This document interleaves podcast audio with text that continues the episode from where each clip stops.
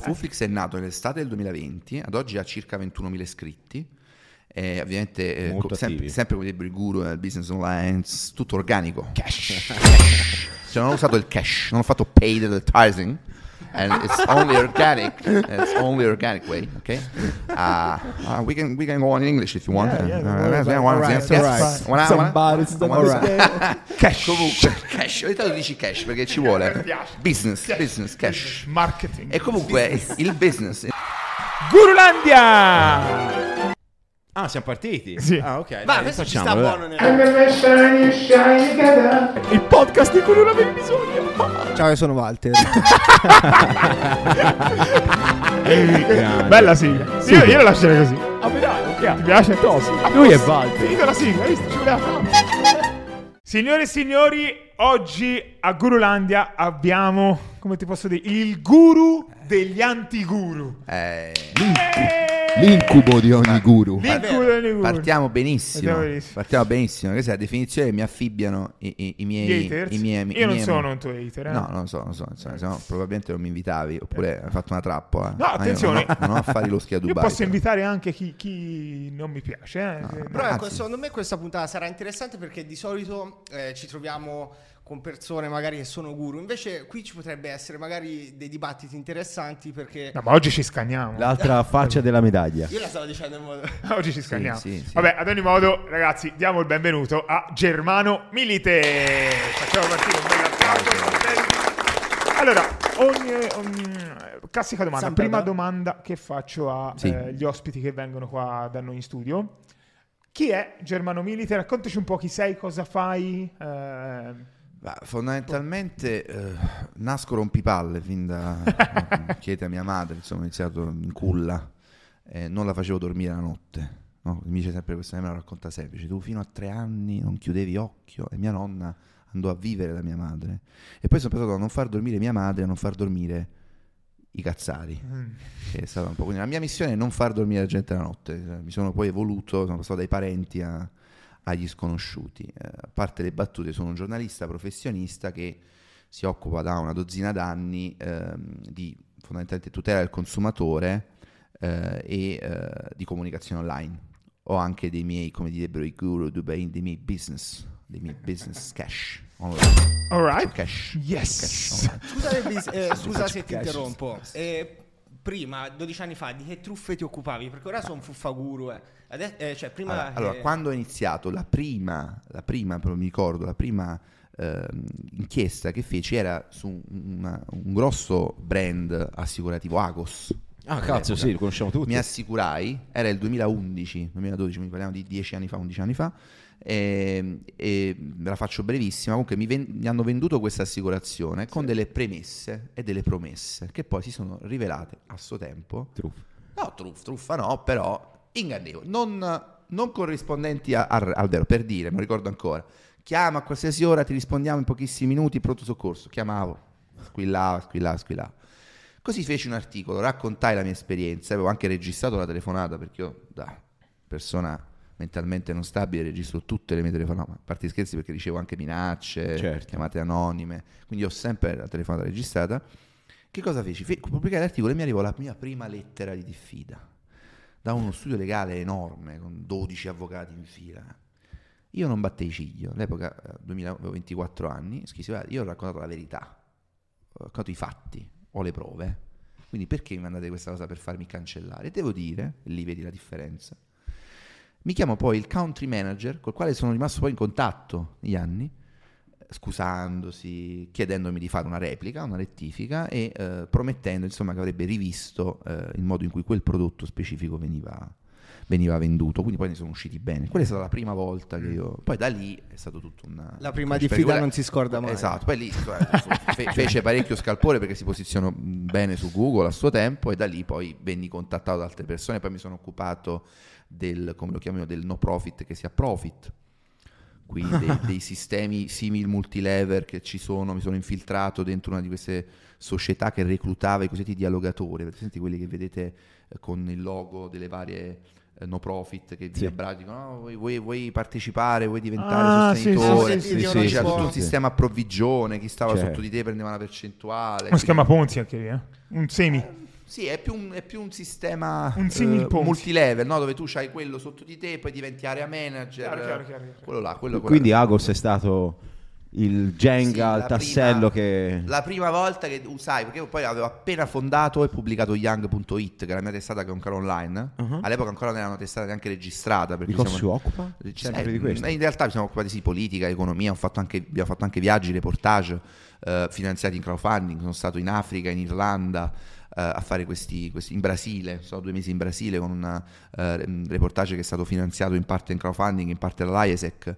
E quindi da questa esperienza, all'epoca eravamo ancora un blog, poi noi- la, la testata registrata nel 2014, Mm. da qui poi è nato insomma la mia passione per quel tipo di tematiche là. E oggi, oggi ah, perché Germano Milite lo abbiamo invitato da Gurulandia? Perché, E infatti Germa- perché? perché Germano Milite a oggi Ah, già, è diciamo a capo di questo gruppo Sì. lei- da te creato, Sì. giusto? Correggimi Sì. se sbaglio. No, no, io dico a capo. No, no, sì, sì, Non hai ti ragione, hai piace a ragione. capo? No, a capo non piace, ma sai perché non Fondatore. per fare... Fondatore. Bravo, fondatore. bravo, ma non per Fondatore. fare. No, no, ma io essere chiamato capo, perché è chiaro che il fondatore, il moderatore sono io. eh, però su Fuflix ci sono finito pure io. Fuflix. Ah sì? Ah, come? Sul gruppo. Eh beh, quando ho fatto la raccolta crowdfunding per Nexus ho ricevuto diversi attacchi, addirittura dei post che io ho approvato. Io quello lo dico sempre, un ragazzi. post per, arrivare, per entra- andare su Fuflix deve essere approvato da te. Approvato da me, sì. Solo Quindi c'è una monarchia ci sono altri... Sì, c'è una monarchia dittatoriale. Cioè, solo da te o ci sono Che altri assoluta, moderatori? assoluta, io sono il supremo leader, chiamato anche imperatore. Questo sei a capo di Infatti, capo, imperatore. Il capo è banale, imperatore. Sua maestà. Leader massimo, non lo so, eh, cioè, sua eccellenza, so, vedete come, comunque a parte gli scherzi, io lì sì, cioè chiaro, perché sennò sarebbe ragazzi un macello, avremmo Eh, post immagino. doppiati, eh, questo è un truffatore, Eh, quindi che la gente poi usa questo, termine, io lo dico sempre, il termine truffa, ragazzi, no? Se noi usiamo le, eh, le parole sono importanti, come diceva qualcuno, se noi usiamo il termine truffa così, a caso, truffa, truffa, truffa, no, c'è la truffa, c'è la pubblicità ingannevole, c'è la pratica commerciale scorretta, non è sempre truffa. Ok, e lì ci arriviamo Eh, perché quindi questo è un argomento importante. Guardami, qui Fuflix, io lo dico sempre anche ai, ai miei conoscenti che poi fiscali dicono, ah, Germano, ma su Fuflix non hai provato. Fuflix non è roba mia, cioè Fuflix deve, è quello che è, è diventato quello che è il gruppo Fuflix, perché è aperto, perché anche io lì sopra ho ricevuto delle critiche e le ho approvate e ho risposto sul punto, perché se non ti nascondere, per me devi rispondere. E se ti fanno, chiudo, una critica strumentale, quindi ti accusano ingiustamente, lì per esempio si era messo in dubbio che io avessi veramente 30.000 clienti col mio e-commerce, mentre è, la verità, e io dissi, "Dai, facciamo una, mi firmi un NDA io te li faccio vedere che sono 30.000, sparito nel nulla. E quando ti fanno un- una, una- una critica strumentale, in realtà è un assist, è una cosa odiosa, ma al contempo è un assist perché dimostra la malafede dell'interlocutore e il fatto che tu sia invece in buona fede e che non ci siano cose concrete su cui, su cui attaccarti. Chiaro. Eh, di che cosa si occupa Fuflix? Facciamo un attimo un passettino Certo. indietro perché secondo me siamo andati Hai ragione. oltre. E quanti Sì. iscritti ha oggi? Allora, Fuflix è nato nell'estate del 2020, ad oggi ha circa 21.000 iscritti. E ovviamente, eh, sempre, sempre come direbbe il guru del business online, tutto organico. Cash. cioè, non ho usato il cash, non ho fatto paid advertising. And it's only organic. It's only organic way, okay? Uh, uh, we can we can go on in English if you want. Yeah, yeah, Uh, all right, right, yes, yes. right. Done one- alright. Cash. Comunque, cash. Ogni tanto dici cash perché ci vuole. Piace. Business, business, cash. Marketing. E comunque il business, in realtà non c'è ancora un business, ehm, mi accusano di voler monetizzare, mostro, mostro, mostro. Ci hai provato però. Brutta persona. Cioè, ci ho provato e non ci sono ancora riuscito, cioè proprio dover stare in galera, non so come sto ancora qui ragazzi, è incredibile, l'Italia funziona malissimo. Eh, peggio di chi è condannato in via definitiva per truffa. E eh, su Fuflix l'idea è la- di proseguire usando anche la satira, l'ironia, l'analisi tecnica specifica, competente, quello che ho iniziato con Young. Fuflix nasce come rubrica di Young.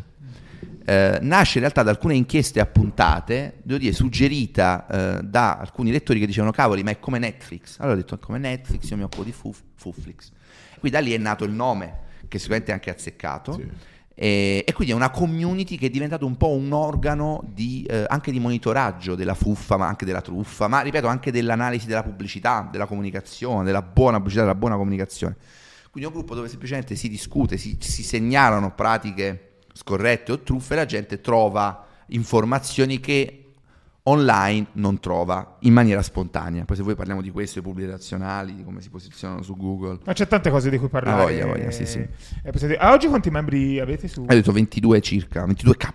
22.000. 21.5k. Qual è stata la primissima inchiesta eh, di, di Fuflix? È il primo guru che hai smascherato? Guarda, io credo un, prossimo, pro- un vostro prossimo ospite dovrebbe essere Thomas Macori, il primo video dove facciamo vedere gli ordini che, autofatti, gli ordini fatti con il cash on delivery. Ah, ok. Code, COD. no? Quindi essenzialmente lì come- cioè, lui faceva delle dashboard fake utilizzando... Sì, l'accusa era questa e tra l'altro in quel- parliamo dei- del primo Macori, di quando, proprio all'inizio, di quando lui esordì col Che anno era, più o meno? dropshipping, era 2020. Ok. Pandemia. Eh, in realtà però sono in dubbio, devo dire, se il primo battezzato è stato proprio lui o il buon Mick Mico Sentino. Cosentino, che ha un avvocato che era un fenomeno, è riuscito a fare un esposto, poi io leggerò, caro avvocato di Mick Cosentino, che dovete leggere. questo esposto eh, che mi ha fatto all'ordine dei giornalisti, eh, totalmente ridicolo, e, e quella è stata una delle prime inchieste, quelle sono state le prime inchieste che hanno fatto fare il boom. Ma perché ragazzi hanno fatto fare il boom? Perché non c'era nessuno che faceva quello che facevo io facendo i nomi e cognomi. C'era Ma anche che- tuttora, mi sa, no? No, non c'è, perché ragazzi, poi lo diciamo, magari lo possiamo dire anche adesso, è una gran rottura di pelotas questa roba. Cioè, Quante ho querele ha preso, tipo? eh, io ho tre querele in un anno, nell'ultimo anno. E per fortuna il San Sindacato eh, dei giornalisti unitario dei giornalisti della Campania mi ha aiutato, cioè mi ha fornito dei- degli ottimi avvocati, tra l'altro specializzati in diffamazione, a differenza degli avvocati che, prendono questi tizi e hanno i milioni, poi si prendono, prendono gente che, boh, sembra, sai, sono- non sono professionisti, sono presi dalla strada, per citare Aldo Gianni Giacomo. Mhm. Eh, quindi professionisti veri. E grazie a loro io ho potuto andare per cartetta, io avrei buttato letteralmente in the water mm, almost 10k. Infatti, posso- da qui nasce subito una domanda. Sì. Cioè, chi cazzo te lo fa fare? Cioè, che Perché la mia, eh, cioè, Sì. Non c'è, cioè, è una vera e propria missione di vita. Beh, cioè- l'invidia. Perché sono povero, e rosico e sono frustrato. Dai, a parte gli scherzi, no, è una domanda Beh, seria. che, perché tu, io te l'ho detto scherzando, ma, Ma eh, è- è la motivazione, la motivazione eh, principale che viene di solito eh, inserita quando dice ma perché mi deve fare questo è perché è povero ed è frustrato ed è fallito. Eh, ma vabbè, questo è quello che dicono gli eh, altri. Eh, ma la tua risposta- La mia è una missione, dicevo prima, Una no? missione, è proprio ok. una missione, perché se tu non lo vedi come missione, ma veramente come- ed è gente che non riesce a concepire che tu non faccia solo tutto per soldi, no? Cioè, fai una roba perché ti piace, perché ti fa, ti fa sentire vivo, perché quando vedi una, eh, qualcuno che viene truffato, raggirato, quando vedi un, uno, io li chiamo uno sfigato con i soldi, che vuole farci credere che il valore sia questo, fare soldi anche a costo di fregare tua madre, a me ribolle il sangue nelle vene. Allora, quando poi mi hanno chiesto anche eh, a un evento, ma perché è nato Fuflix? La mia risposta secca è stata perché volevo che smettessero di vincere loro. Perché prima non c'era un contraltare, non c'era un contro storytelling. Tu mettevi il nome e cognome di uno di questi cazzari e trovavi solo pubbliche marchette, ma anche su giornali importanti. eh. No, ma ci credo. Questo secondo me ti Questo fa, ti fa onore. A me piace tantissimo questa cosa. eh, lo dico veramente con sincerità e trasparenza. Sì. Eh, mi, mi è piaciuto moltissimo anche l'idea per cui, con cui è nata Fuflix e questa insomma tua missione e è giustissima. È un po' anche il motivo per cui è nato Gurulandia in un certo senso. Sì. Ehm, anche se devo ammettere, e anche qui nella mia più totale sincerità e trasparenza, che magari era partita bene e ora un po' andata nel Mm. degrado. Ecco, una cosa che anche a me Ora poi ne pargliamo, eh, non è un attacco, eh, è una, No, è una discussione. Ti rompo È la faccia discussione. dopo, no, no, ma è una discussione perché che è volevo grosso, eh, non fare. sembra da video, ma è bello. Ma, ma questo perché probabilmente perché sono sempre più persone, quindi è anche più difficile la gestione. Fisiologicamente, cioè, esatto, sono quindi- l'unico che modera, eh, certo, e quindi certo. magari tutto gratis. Se eh, gestisci tutto da te, cioè, sì, sì. E per quello non deve essere semplice, Eh, perché a volte secondo me la si va un po' nel... Ma ragazzi, a volte in, in tutte le società, cioè se tu prendi un gruppo di 20.000 persone, ci saranno un numero statisticamente fisiologico di teste di minchia. È Cioè, normale. dire un termine scientifico. Considerando la media in Italia A proposito, è molto alta. tra le decine, se non centinaia di guru che in un qualche modo hai Sì. valutato, hai Sì. commentato su Fuflix, ti è mai capitato di fare un errore di valutazione? Cioè che Ma- magari... Ci sto pensando, guarda, innanzitutto io penso che statisticamente prima o poi capiterà. Eh, vabbè, Quindi se ti dico no, non mi è è normale, capitato, eh, cioè è normale. eh, capiterà. Questo è anche un altro tema No, importante, dipende no? però, eh. La pretesa dell'errore zero. L'errore zero non esiste. Anche perché, tema che spesso si sottovaluta, ne parlavo prima con te, no? quando eravamo in auto, eh, io so- vengo sottoposto ovviamente a forte stress quando faccio un'inchiesta, cioè quando inta- attacco uno tipo quel matto di, di, di, di, originario di Torino, pluripregiudicato, no? Chi? Un miserabile verme. Allora, quando attacco questa gente, non so, vengo dire, no. insultato, diffamato, provocato, eh, minacciato in tutti i modi. E quindi tu, visto che sei un essere umano, sai che non la puoi prendere sul personale. Perché se la prendi sul personale, cioè tu la puoi anche prendere sul personale, dici ok, è personale, mo questo lo voglio massacrare. Però lo devi sempre fare seguendo le regole deontologiche e raccontando la verità. Ho minacciato, insultato, eh? da chi? Dalla persona in questione. Esatto. Però te hai messo quella persona in questione in un gruppo di 20.000 persone che fanno comunque questo a lui. Di questo ne sei cosciente? No, lui nel gruppo si è messo lui. Perché No, ma non parlo di lui in generale. Eh. Cioè, io sono convinto che se te prendi me e mi Mm. metti su Fuflix, mi metti in pasto a 20.000 persone che in un qualche modo, senza neanche sapere ciò che faccio, verranno a attaccarmi, insultarmi. Questo sì, assolutamente, anche perché io, diciamo, sanno le persone che quando parlo di qualcuno lo faccio perché ho eh, prove schiaccianti alla mano, non perché mi sta antipatico, perché se dovessi parlare della gente che mi sta antipatica, eh, farei probabilmente 10 post al giorno. E mi brucerei la credibilità. In realtà Fuflix è una community, una community abbastanza, eh, come devo dire, immunizzata da certe derive. Poi ci sono gli imbecilli, in realtà ci sono anche quelli che io chiamo leccaguru dentro Fuflix, io accolgo tutti, cioè sono, ecco, forse... Anche i, i- i discepoli Dici dei- come che entrano là, mi prendono in giro, prendono in giro altri. Quindi, essendo una community fondamentalmente, fondamentalmente che io cerco di tenere molto distante dalle- dal regime tipico delle sette, no? Se tu vai, eh, ecco, sul mio gruppo per dirti, questo tizio è lui che se n'è andato, è scappato. Io non l'ho mai bannato. Invece, lui mi ha bannato dal suo gruppo Telegram. dal suo- quindi, è lui che mi ha impedito. Io non impedisco mai a nessuno. Ecco, tu puoi venire lì, poi sta a te vedere come saper rispo- come rispondere. Magari se sei milionario, prendere qualche consulente e dire questo mi ha detto queste cose, come rispondo? O vado distinto e insulto tutto il gruppo e dico siete una, man- una mandria di mentecatti frustrati. Eh, ma è chiaro che se tu dici una cosa del genere, che cosa, cosa ti aspetti da un gruppo di... Se, se uno entra qua, no? E a noi ci dice siete una manica di frustrati falliti. Io non credo che si presenta bene, anche se noi magari siamo tutte persone equilibrate. Poi immagini se c'è qualcuno che veramente... Perché sicuramente in Fuflix c'è gente che critica per invidia, per frustrazione, Ma anche per sport. per sport. Ma per me può andare, Ma cioè, sta, secondo eh. me può andare bene criticare per invidia o frustrazione. Ci sta. A me non piace quando si critica a prescindere, senza sapere Fammi un neanche che esempio hai di- concreto però, perché sennò... Ti faccio un esempio Eh, fammi un su- esempio, dici, su prendi di un me. post, dici, va, prendiamo questo post. C'è stato un post, per esempio, suo. Eh, tipo Interessante. Vai, vai, parliamo. Io non sapevo niente, eh? Non, No, ti No, no, siamo- non è preparato. Allora, però prima... Se ci credono che non è preparato. eh. Praticamente il post era questo, guarda. E prima vorrei fare, eh, diciamo, un'introduzione su questa cosa. Praticamente ti spiego perché. Eh, sì, però lo possiamo far vedere così lo vedono. Sì, ma lo mettiamo un po' Ah, stato. ok, ok. Questo è il tuo commento. E ora poi magari si mette così. Ti faccio un attimo tipo un'introduzione Sì, su... dimmi, dimmi, dimmi, poi ti commento questo. Vai. E praticamente ti spiego perché ho lanciato il corso e come si è svolto il lancio. Diciamo, ho fatto il mio eh, lancio tre settimane fa. È recente. Sì, sì, sì, sì, è tipo una cosa fresca. E praticamente eh, è dal 2017 che io investo in cripto. All'inizio ho fatto un sacco di cavolate, un sacco di soldi persi e tutto. Poi su Instagram ho iniziato a condividere, diciamo, tutte le mie analisi, eh, cioè non ho mai mostrato soldi, eh, fatto vedere Lamborghini così. Io praticamente lo facevo, ovviamente non dico di, eh, alle persone di comprare o vendere qualcosa perché non ho eh, titoli per farlo, capito? Però eh, praticamente... Eh, aspetta, vai, aspetta, vai, no, finisci, questa è l'introduzione per spiegarti. No, certo, cioè, perché per il contesto che ovviamente non ricordo. Perché te non hai criticato me, ma la landing page, capito? E Quello- questo è importante, vedi, questo è un altro aspetto importantissimo. Io ti ho distrutto, abbastanza distrutto, se voi lo puoi leggere il commento, eh. Sì, sì, sì. A te sta là, quindi andate a vedere, lo vedete, la landing page. Questo è un altro tema, un altro grande ehm, elemento di incomprensione che c'è. Cioè, per me, tu puoi essere anche la Coca-Cola Mhm. o una persona che lavora bene eh, e comunicare in un contesto particolare e in un... Parlavamo prima di Agos, dire, Sì, Agos, sì, sì, non possiamo dire che sia un'azienda che fa i truffe o che sia fuffa, Certo. no?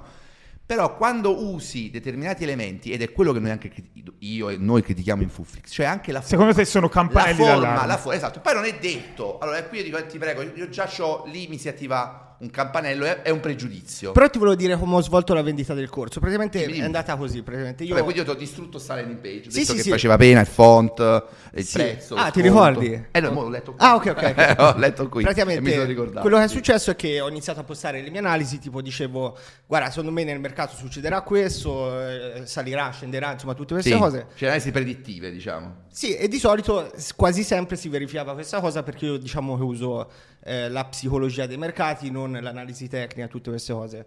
Il lancio eh, è stato fatto non durante il bull market per, eh, Mm. per eticità, diciamo, perché avrei potuto lanciarlo durante il bull market e fare tre volte più Cioè tu eri pronto durante il bull market e hai scelto di non farlo? Non l'ho Di fatto. non lanciarlo? Non l'ho fatto. Ah, beh, io- Perché io già fino a da prova lì- taglio ti credo, eh, cioè No, no, carità, sai, però eh, già da lì diciamo che c'avevo già tanta io l'avrei lanciato durante il bull market. No, perché io ero l'unico che eh, tipo il 21 novembre diceva a tutti di vendere, capito? Che Ah, a novembre di eh, a quest'anno. novembre 2021, Ah, quando il 2021, mercato era al massimo e ok. tipo c'erano tutti lanciavano corsi sulle cripto, su tutte le cose. Eh. E già tanta gente mi diceva di, di vendere questo corso perché volevano imparare le strategie. No. Eh. Come si è svolta la vendita del lancio? Allora, non ho fatto webinar, non ho fatto ads, non ho fatto pubblicità né niente. Come l'hai venduto? L'ho venduto eh, esclusivamente ai miei follower che mi seguivano da, da più di tre anni. Tipo 3.000 follower. Sì, ho 3.000 Quelli, quelli fidelizzati, diciamo. Sì, sì, follower, persone che mi conoscono benissimo. Prima hai ha- fatto tanto content prima, gratuito, Esatto. no? Hai spiegato le cose, Cioè, quindi sei io non è che facevo posizionato. content, io ho un gruppo Telegram dove faccio le mie analisi, dico i miei pensieri sui mercati e di solito, cioè, ci azzecco spesso, insomma, perché Eh. uso delle strategie che... Vabbè, studi, dici. Vabbè, insomma. Ok, ok. ok. E quindi non ho eh, venduto a persone nuove, non ho fatto webinar, niente di, Mm. diciamo, quello che te descrivi di fuffa, Sì, diciamo. sì, sì, sì. Vabbè, Eh, per, per me... Ok, ok, no, finisci, finisci. E è stata una vendita fatta a persone solo che mi conoscevano da tanto tempo, capito? E eh, mi piacerebbe eh, creare un confronto costruttivo su quello che hai scritto te, anche sul discorso della landing page, perché quella è l'unica cosa che io non ho fatto e che ho delegato, capito? E quindi da una parte Eh. ti do ragione, perché è una landing page molto molto simile a, Sì. a tanti eh, guru, però, capito, secondo me criticare una persona dalla landing page, cioè diciamo, ti sembra... Allora, il problema è che nel marketing, ragazzi, non ve lo devo spiegare io, no? Eh, la copertina del libro è importante. Ok. La copertina del libro è proprio... Si studiano le copertine dei libri. Sì, io ti do completamente ragione, però io perché Però poi dico quello che puoi fare tu dopo Sì, su sembra- questa Io no, cosa qua. Se Io eh, io voglio proprio un confronto costruttivo, eh, Ma, Ma anche magari anche- su, in- su in- quello Anche che è stato distruttivo scritto, che ci diamo... Cioè, No, la roba hai, scritto, tardigrado. hai scritto, io cito testualmente, dai vi prego, font, prezzi super scontati, solito profilo IG clone, money nel nome del Ah, corso. money? Quali altri elementi servono per non dare 1000 euro a questo tizio? Aspetta, aspetta un attimo, Money, spiego perché c'era. Praticamente il corso si chiama Smart Money Academy. Smart Money è un concetto che si, di cui si parla negli investimenti e proprio il corso è, f- è fondato su quello che il 90% delle persone perdono soldi sui mercati perché ragionano sulle emozioni e se te capisci questo discorso e ragioni al contrario puoi diventare, tra virgolette, uno smart money. E, e quello era il motivo, non money per attirare Sì, sì, ho capito, ho capito dici. capito? Altro Cioè, come fa- invece, co- raga, come mai il font? Il Esatto, font? io penso che non abbia un nesso logico. Il look and feel dicendo. grafico. Il look and feel grafico. Cioè quando tu arrivi su una pagina, una landing, li- l'impressione che hai... Ma questo è puramente Però mi- soggettivo. Germano. Però mi, mi hai detto non Sì, sì, metto sicuramente mai su. Fuflix una persona se non so chi è, se non so cosa fa. Eh, però l'hai messa e, No, e- e non hai. Certo. Ah no, lui, aspetta, no, però lì non ce l'aveva voglio, voglio messa lui. precisare che No, no, non l'ho messa io, io voglio- ho risposto eh. dopo aver visto la Vabbè, ma questo diciamo no- è relativo, perché io non la metto mai, però qui tu mi hai fatto la domanda a trabocchetto prima, ti sei mai... io No, io non vorrei Ah, no, no, no, non si era hai d'accordo detto, su sei questo, mai- eh. ti, è mai, ti è mai capitato di aver sbagliato una- un, un giudizio su qualcuno? È questo, eh. Perché se io dicevo no, mai nella mia vita, assolutamente. Io ti ho detto guarda, io Può ricordo no, però non posso essere certo perché ci possono essere degli errori di valutazione, soprattutto quando li fai in maniera rapida. Però qui io non sto dicendo, non sto valutando la persona, sto sconsigliando di dare 1000 euro alla persona per come ha comunicato e per come si è presentato. Dopodiché, Secondo me è lui- sbagliato se questo, lui- molto se lui- grave. Sì, ma se lui eh, può intervenire sotto quel post o farne uno nuovo e dire guardate, vi ricordate, questo è capitato già, eh? capitato una volta, non mi ricordo precisamente qual è il caso, però mi ricordo è capitato questo. In riferimento al post dove Milite diceva questa cosa qua, il corso che noi abbiamo fatto, mi pare che era quei ragazzi di, se non sbaglio, di Plutonis, che pure facevano roba di trading comunque, loro hanno pubblicato il post e in realtà ne sono usciti bene.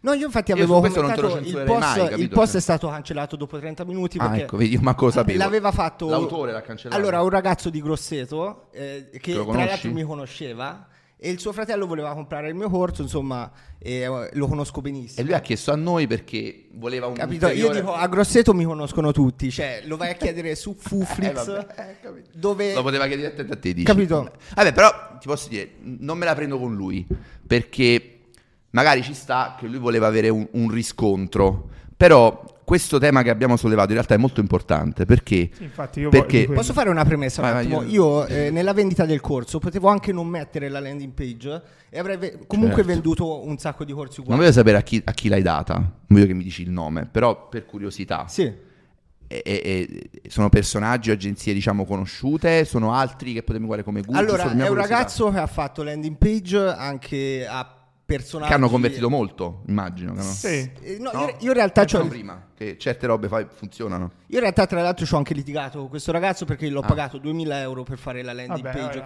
vabbè. Vabbè. Questo- Capito? nel senso- e secondo Vabbè, me non Allora, ne il valeva, ragazzo si diciamo. chiama abita in codice fiscale. abbiamo... Va bene, quindi il tema, imma- immagino No, già... insomma, il tema principale era, cioè, la- la- è che poi si ritorna alla domanda iniziale, cioè, su Fuflix, cioè, face- chiunque viene messo su quel gruppo lì, c'è effettivamente una valutazione ben specifica o comunque si butta lì dentro e Guarda, non è controllato. sleghiamo cani? Cioè, quello voglio capire. Secondo me, come ha detto lui, c'è persone e persone. Però ecco, un pensiero che faccio io è che secondo me, come in tutte le cose, c'è il bene e c'è il male. Io non voglio dire che so il bene non è pubblicità. Perché ritorno all'origine, cioè quello che dicevo, prima, Fuflix secondo me è nata come una cosa stupenda, meravigliosa, con una missione ben precisa e è un po' quello per cui è nato Gurulandia, cioè smascherare chi truffa, fa truffe online, chi è un fuffaguru. Sì. Che per me, io sono d'accordissimo su questo. Il problema è che secondo me ormai diciamo che a prescindere chiunque Ah. magari vende un corso online viene buttato lì dentro e giudica. questa cosa no, ormai no, ormai, so, nulla, chiedo, ormai chiedo. nulla perché in realtà eh, è chiaro che eh, è Cioè, aumentato... magari quello che dà un po' l'impressione da fuori. Poi- No, no, ma guarda, è un'impressione che ci può anche essere ed è secondo me anche fondata se tu ti, diciamo, ti fermi su determinati contenuti e vedi quelli e vuoi vedere quello, poi sai bene che spesso tu le cose vedi quello che vuoi vedere. ci sta, Quindi ci no, sta, ci sta, tu sì, già hai un po' quest'idea e la vai confermando, ma è normale, eh, cioè capita pure a me, non è che io sono immune da questa cosa, quindi ci può stare. Però considera che è un, è un gruppo dove ci sono in media 3.000 commenti alla settimana. È attivissimo Eh, come gruppo. tre- sì, Sì, è un gruppo molto attivo. Tanta Cioè, gente. Ci sono 300 post a settimana e sono, ripeto, una roba che gestisco io da solo.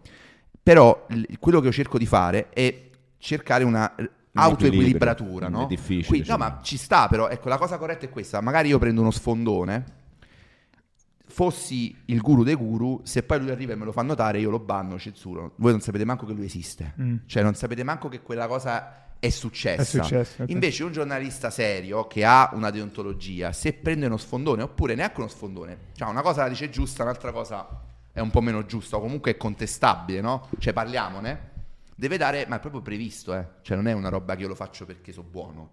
È proprio la legge che dice, se, se- io dico una cosa non corretta, non vera, e qui non ci sono cose non vere, c'è un parere sul quale possiamo disquisire e dire, ah, per me è una cazzata, per me è un pregiudizio, oppure no. Ma hanno detto, ah, questo è un ladro. Ho io non gli darei i soldi. Vabbè, quello è... È indiretto. Sei un giornalista, sai come fare. Eh, cioè, so come fare, per... eh, certo, però so anche che appunto se poi tu mi chiedi se io però vorrei replicare a sta cosa che hai detto perché non mi ci trovo d'accordo. Devi- devi replicare. Eh, lo devi fare ma per legge. Non è che io dico vabbè sì ok te lo faccio fa perché mi piace. No, lo devi fare. Se non lo fai è un aggravante in caso di diffamazione perché tu hai impedito, tant'è che se vieni condannato per diffamazione poi hai l'obbligo, ancora più forte, di inserire, addirittura qui è l'estremo opposto, addirittura la rettifica senza commento. Quindi se io dico che lui è uno spacciatore di droga, perché magari in buona fede la mia fonte è affidabile, ha fatto uno scambio di persona. cappellino, no, però il danno, gliel'ho fa- il danno gliel'ho fatto, quindi non è che posso dire, ah, io in buona fede, ok, in buona fede però il danno l'hai fatto, no? è come quando ammazzi qualcuno, non è che lo devi ammazzare, però l'hai ammazzato. Quindi vengo, però non lo posso spiegare. Non posso dire, sì, guardate, io non è che lo volevo colpire perché lui mi sta antipatico, perché è un mio concorrente, no, ma perché è, è andata così, cioè non posso argomentare la motivazione del mio errore, che secondo me è importante. Invece nel momento in cui tu dici no, non lo puoi argomentare, devi solo dire che, che hai diffamato, è un altro disincentivo a fare il nostro lavoro. Perché così come un, un chirurgo fa mille operazioni e ne sbaglia due, Macchiato Capito, tu fai due. 3.000 commenti, ne, ne sbagli due, ne puoi sbagliare, cioè è impossibile. non Tu come giornalista alle spalle hai comunque il sindacato dei giornalisti, vero? Sì, come i giornalisti in realtà in generale, non soltanto Certo, io, gli certo. iscritti. Vi certo, il aiutano sindacato. molto in caso di querele loro. Allora, il sindacato per me è stato, come dicevo, fondamentale Mm. perché su tre querele io non ho tirato fuori un euro, cioè ho, ho pagato la quota annuale di 60 euro. Ma Considerate che io avrei speso più o meno nelle tre cause non meno di 7-8 mila euro. Cioè, tipo un'assicurazione per giornalisti. Che non esiste. Ah, Noi non abbiamo, siamo, penso, gli unici professionisti iscritti all'albo che non hanno la possibilità di fare un'assicurazione professionale.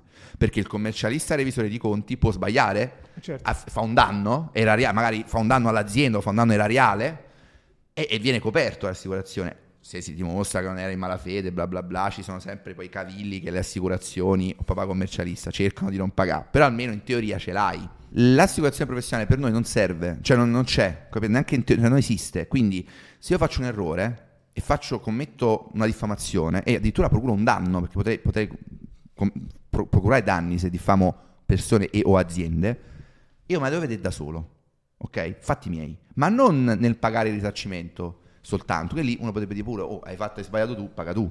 No, anche spese legali per difendermi dalle liti temerarie, lì ci vorrebbe una, una puntata a parte. C'è gente che per ritorsione, per imbavagliarti, ti deposita una querela, soprattutto in ambito civile, anche se per fortuna con la nuova riforma è cambiata un po' sta cosa, comunque prima io ti depositavo una querela, come Scarcella che fece con me mi chiese 30.000 euro, sono stato in ballo un anno e mezzo, con sta spada di 30.000 euro sul, sul- sul collo, che non sapevo come andava, come andava, poi ovviamente è andata che mi leverà lui 3.000 a me.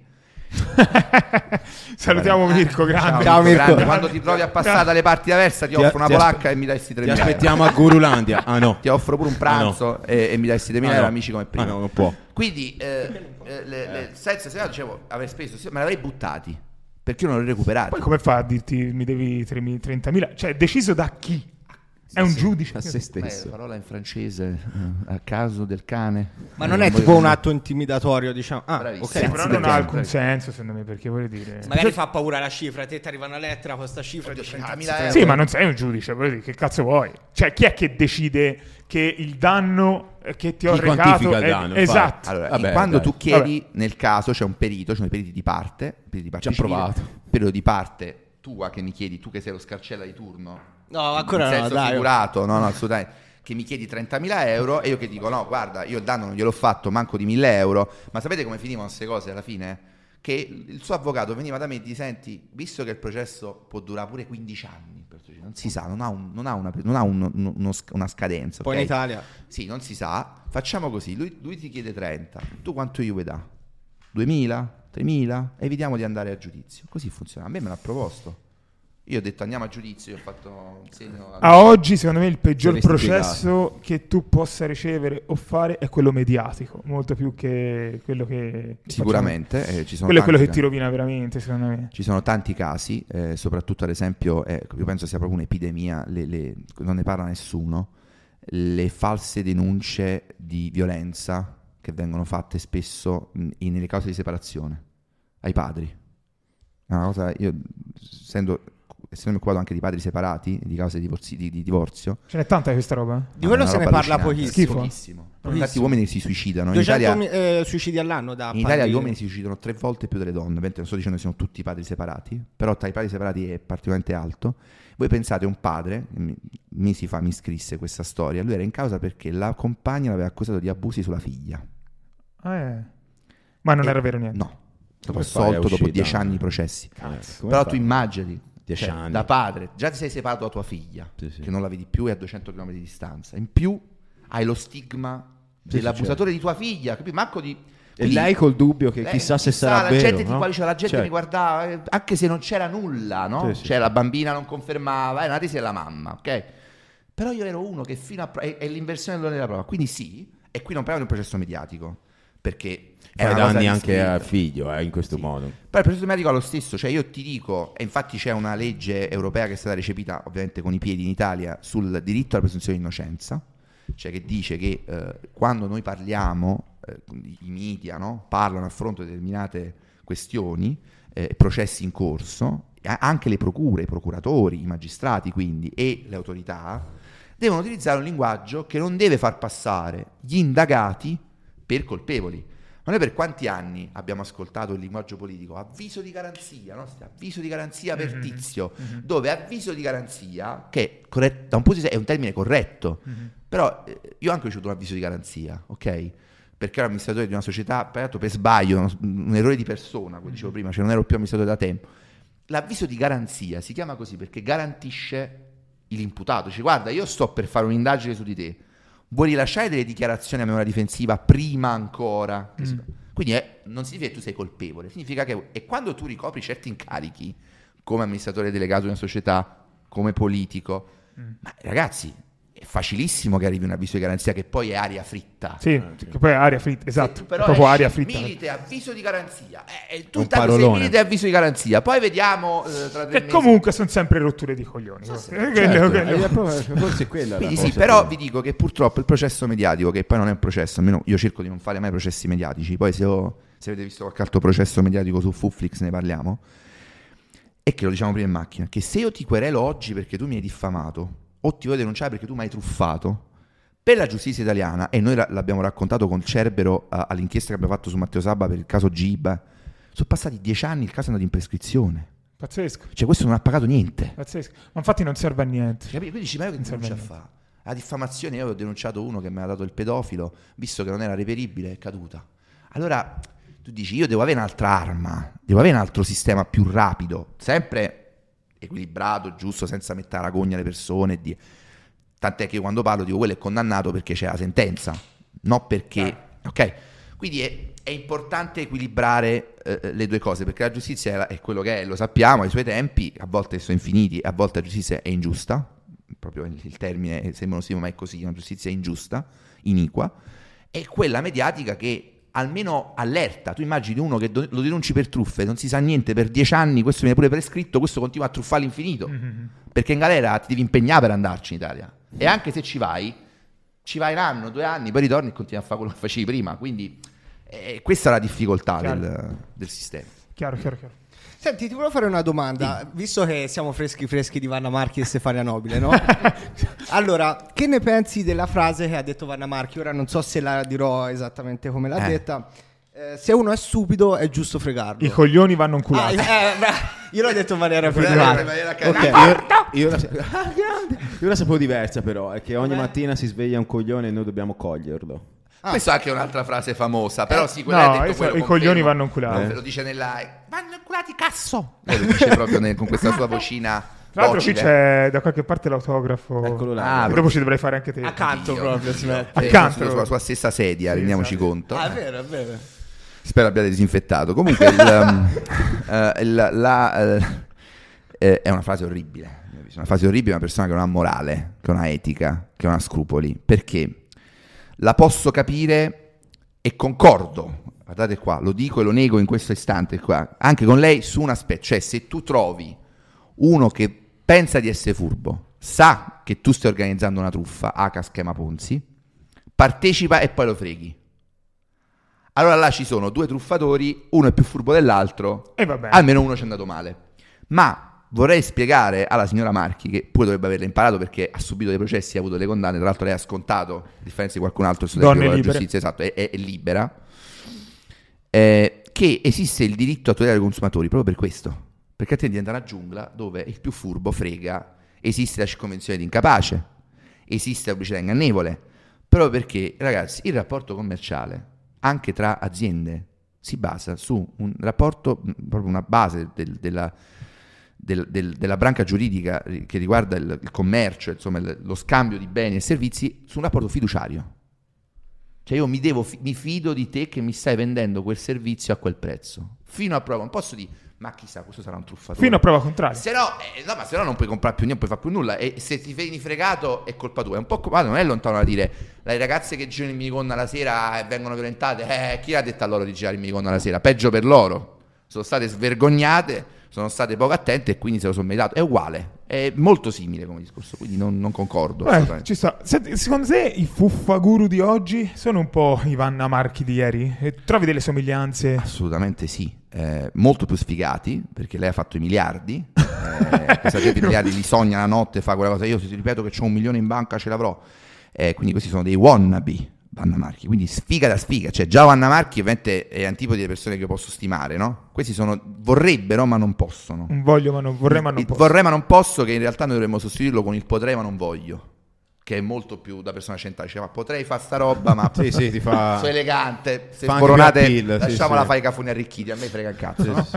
E invece qua è tutta gente che vorrebbe, non può- e, può- e alla fine mh, un tema importante, anche affascinante, è quello dell'evoluzione del pensiero magico. Quello di Vanna Marchi è il pensiero magico, il pensiero magico per cui io che conosco i numeri, il mago do Nascimento, Mhm. oggi sono i nuovi maghi do Nascimento, mago do Nascimento ha dei poteri, conosce i numeri, te li dà a te. Potere di Pensa- scappare in Brasile. Pensa tu, questo mago do Nascimento, che generosità. Sai i numeri dell'otto, ma invece di giocarsi lui e fai milioni, chiede 100 milioni a te. È già questo, no?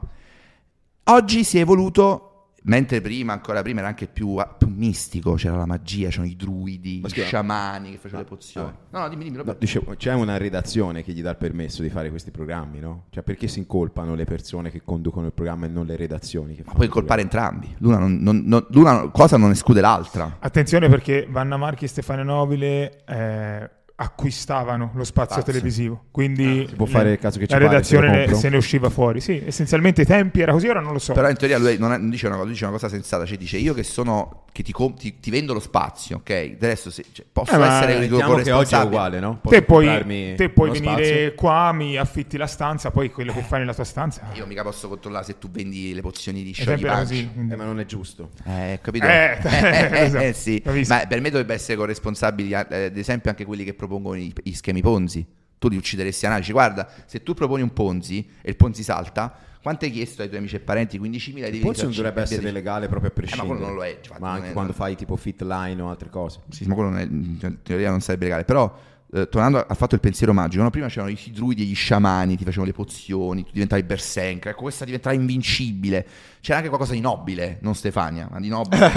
nel senso che io ti, ti preparo a vincere contro il nemico, no? Invece oggi ci sono questi druidi che preparano le formule e dicono, ma io ho fatto l'altra volta, per esempio, ho fatto una consulenza di un'ora e Marco ha quadruplicato il fatturato. Ho dato un trick Chi è questo che lo fa? che lui per 10.000 euro è un grandissimo amico che ho invitato in, in confronto. Qui possiamo fare i nomi, eh, se Sì, sì, vuoi. lo so, è Big Luca. Oh. Big. Big, io ti rinnovo il confronto se vuoi, l'invito, anche perché sono sicuro che sarebbe un bel confronto. Io dico sempre, non è che faccio i confronti perché devo saltare al collo, devo massacrare, asfaltare. Dobbiamo discutere anche animatamente, contestare, come adesso avete fatto voi anche prima con me, però non è che dobbiamo Per fare... esempio, Big bollate. secondo te è un fuffaguru oppure no? Questa è una domanda. Per molti versi lui esprime, pompa, espande, fuffa, ma più non posso. Eh, I modi, cioè, in- eh, parlare di fuffa nel suo caso, secondo me, è anche un po' limitante, no? Perché lui è più sofisticato, è più evoluto del, del guru medio, eh, no? Ha un- sicuramente una cultura più ampia. Io dico sempre studiate perché sennò- L'esperienza, perché c'è da più è un tempo. po' più grande, è un po' più, un po' più grande, qualche anno in più, di solito del guru medio. Eh, e poi ha dei contenuti, è, è un, grande, è un grande paroliere, lui è un grande, un grande- Comunicatore. un grande comunicatore, molto bravo. Se gli lasci spazio, lui ti mette all'angolo e insomma, come un pugile ti, ti colpisce, devi sapere, devi avere sempre la guardia alta, lui non ti puoi, devi stare al centro ring.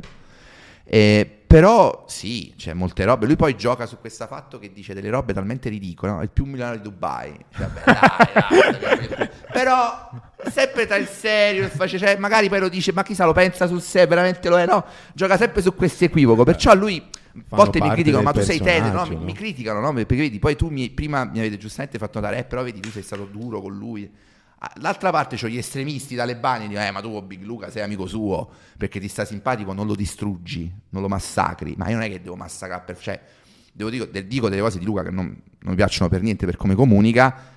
Quando dice non si abbassano mai i prezzi, poi lancia il corso a 37 per dire che ho comprato il corso a 37 euro. Allora, quando tu sei così incoerente, e poi la cosa che contesta lui a tutti, ne parlavo anche prima, ragazzi, è sto fatto di diventare esperti di qualunque cosa in un mese. Questa la confermo anch'io. è sempre Qui siamo tutti no. D'accordo. siamo tutti d'accordo. Anche Cioè, noi. Assolutamente. eh, l'avete anche detto voi. no? Secondo Tu me hai- Questo è un ma- campanello d'allarme di un... Vero. Mm. Eh, sai secondo me qual è il problema dei fuffaguru? Che ora c'è questo trend che eh, diciamo si vive di lanci, no? Quindi ogni mese Bravo. esce un corso su un argomento diverso. Secondo me quello è il problema. Perché secondo me se poi c'è una persona che da 5 anni, 6 anni fa una cosa, diventa bravo e la insegna, allora lì Ci può essere sempre la fuffa, però. Sì, certo. Scusate Il ragazzi, ma io ho il lancio del mio corso. No, Come eh, si mette un piede dopo l'altro? no, è vero, quello lo condivido. Step by step. che anche l'anno scorso c'era un mese che era esperto di cripto, un mese esperto di investimenti, un mese Chat esperto GPT, di eh. ragazze. Ah, ragazzi, sì. Eh, sì, sì. Cioè, capito? Poi magari assume esperti che fanno il corso, eh. Sì, lui Quindi questo non è dirà, già lo so, ma io delego, io delego il corso, sì, però nella pubblicità io ti vedo e tu ti presenti, ora non parlo di, di- di Luca De Stefani eh, nello specifico, allora tu ti presenti come esperto di, cioè fino a ieri eri il mago del dropshipping, poi eri il self-publishing, poi l'intelligenza artificiale, poi le NFT, Fa- cioè se prendiamo per esempio Luca Valori, no? E Luca l'ha fatto tutto, cioè Luca è partito dropshipping, prodotti digitali, che voi conoscete bene, Sì, un quarto d'ora Luca, eh, prodotti digitali. Cripto, è durato poco. Sì, sì, è vero, quel corso poi hanno dovuto ritirare dal Quarto mercato. Eh, cripto, NFT, doveva fare la sua NFT. Immobiliare. Fitti brevi, Eh. immobiliare. Adesso che c'è? Intelligenza Self-publishing, era tornato al Sì, self-publishing. ho visto, mi è arrivata una mail. Ah, vedi, self-publishing. è tornato. Ma perché poi è ciclica, capito? Perché la gente poi ha dimenticato. Eh, ah, riparte. No, eh, però questo contraddice anche la famosa, una delle loro canali di battaglia è ma noi lavoriamo perché ci piace, ma siamo in pensione. Cioè, fondamentalmente io, Luca pure lo dice spesso, le Stefani, no, ma io ormai sono pensionato. Però stai sempre a falanci, cioè, non lo so, ma vi piace così tanto? Non, non lo so, io cazzeggerei di più. Ma secondo te, Germano, perché continuano a fare tutte queste vendite nonostante c'è questo discorso, no?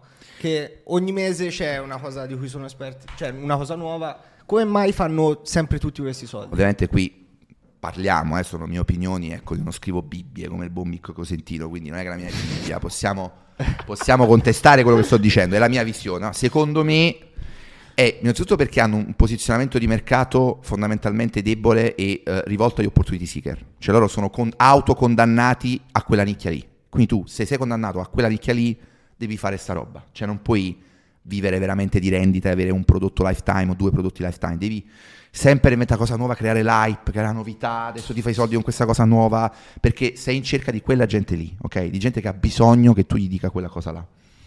E, e quindi questo è fondamentalmente Sì, sì, il motivo. Cioè, loro sono, a te ti Ma si, forse si sbagliamo noi a vederlo sotto lo, lo stesso No, ma è- tetto, è- no? Cioè, è- magari è un modello di business diverso. Eh, Ecco, non sto- sì. non sto dicendo che faccia schifo, sto dicendo io non lo farei, non mi piacerebbe, mi annoierei. Però per rispondere alla tua domanda è per quello secondo me, cioè perché tu non- vendendo poi opportunity seeker che spesso ti danno i soldi restano delusi perché credo troppo hype e quindi rispetto all'aspettativa io ho deluso. Oppure è gente che proprio recidiva, cioè ha bisogno a intervalli regolari di illudersi che può svoltare con un corso online, che non so come, non so se c'è un caso al mondo che, che veramente gente che ha svoltato, ma svoltato vuol dire no che si è messa a fare corsi a sua volta.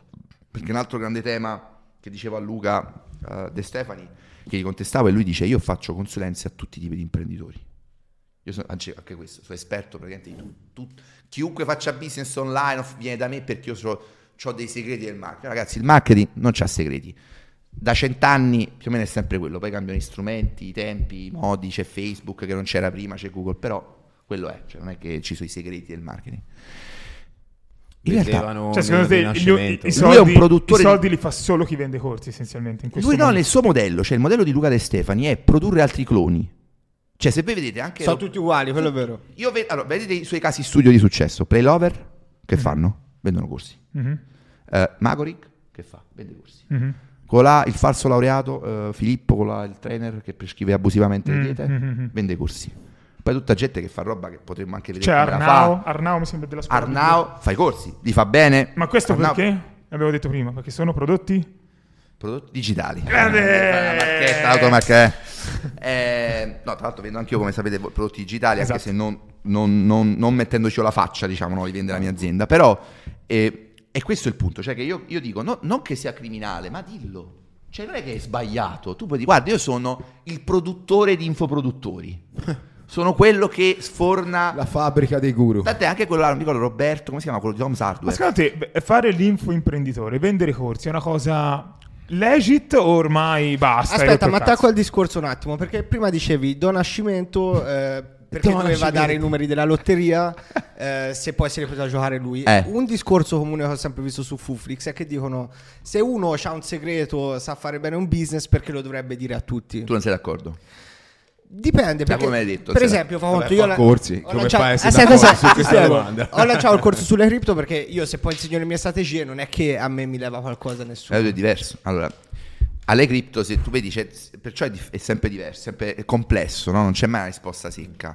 Allora, nel tuo caso, tu dici appunto, io non mi creo dei competitor, perché anzi, anzi, eh, capito. anzi, il suo interesse è far magari riaumentare l'interesse sul mondo cripto, certo da solo non lo potrei mai fare. Eh, non sei Elon Musk, ma manco se fossi Elon Musk, però a te quello non, non crea dei competitor, quello che noi contestiamo, che io contesto è tu hai trovato il modo per fare i soldi con l'e-commerce, ma perché, ca- perché lo devi vendere a 1000 euro? Quello non ha, perché lì ti stai creando un competitor diretto. Però capito, è un, è un alt- se te sei un imprenditore, io la ragiono in questo modo, no?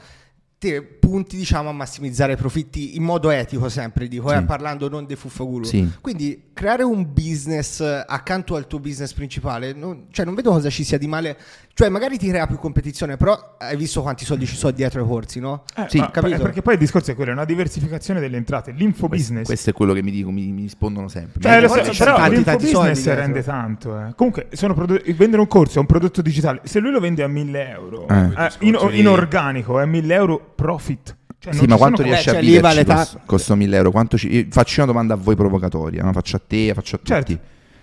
Vendere in maniera, noi diciamo la parola etica, ma, ma- ma anche borderline, ok? Non voglio fare la, la suora di clausura. Vendere tipo- porta i soldi precisa, diciamo, legit, ok? Pagando le tasse in Italia, bla bla bla e Ma tutto il resto. perché eh, se... Anche questo è un discorso che bisognerebbe affrontare. Eh. No, ma no, allora, non è- Bisognerebbe affrontare. Non è che, che non è che sei un criminale se, se vai in un paradiso fiscale Ah, paghi ah, tasse, ecco, vabbè. cazzi. Vai, eh. vai, dopo trattiamo anche questo perché alla fine argomento. non posso oggettivamente dove io non vivrei mai. Quindi vai a vivere, ok, non è quello il problema, però dico, se tu vendi sto corso a chi sta in Italia, o gli dici guarda devi venire qua amico mio, per fare quello che faccio io, per fare i numeri che faccio io, replicare e avere i margini che ho No, io. vabbè, ma quello perché è chiaro che altrove non ce l'hai. Ma, ma ma nessuno gli dice devi fare quelle cifre, cioè... No, io le faccio, tu le puoi fare. Non, non le mie. Poi sotto in picco c'è scritto attenzione, non garantiamo che i risultati, no? Quelle paraculate che Vabbè, sono ma come anche le macchine si disse la stessa volta, la una- scorsa so- volta, l'altra no? volta, non anche so, le se avete, macchine. non so se avete letto, forse hai letto il mio post sulla... Ah sì, dell'alfa. Sì, sì, sì. La- la- Ragazzi, la, la fu- cioè, le, le- ovunque, le è sanzioni per pubblicità ingannevole eh, le prendono soprattutto le multinazionali, cioè da grosse. Eh. Però, tornando al discorso, che sennò ci perdiamo, no? Sì, Eh, no, perché io non posso diversificare il business? Allora, io penso che chi fa soldi veri con l'infobusiness, ti ricordi prima ti ho detto il discorso del doping, li fa in un certo modo. Fare soldi veri con l'infobusiness venduto non agli opportunity seeker, non fregando la gente, Mhm. non facendo false promesse Mhm. e landing truffaldine con finte recensioni, è molto complicato, me lo potete confermare. È anche molto complicato gestire la gente dopo che ha comprato il corso. Soprattutto se hai dato delle aspettative alte, ti rompe i coglioni in una maniera incredibile. Quindi se il tuo core business è e-commerce, e vi dico facendo e-commerce da sei anni, non hai il tempo di fare il corso. Cioè io, io vendo un software, sto facendo un software con l'intelligenza artificiale per il fotoritocco, ma a me chi cacchio me lo fa fare di fare un corso per spiegare agli altri come fare un...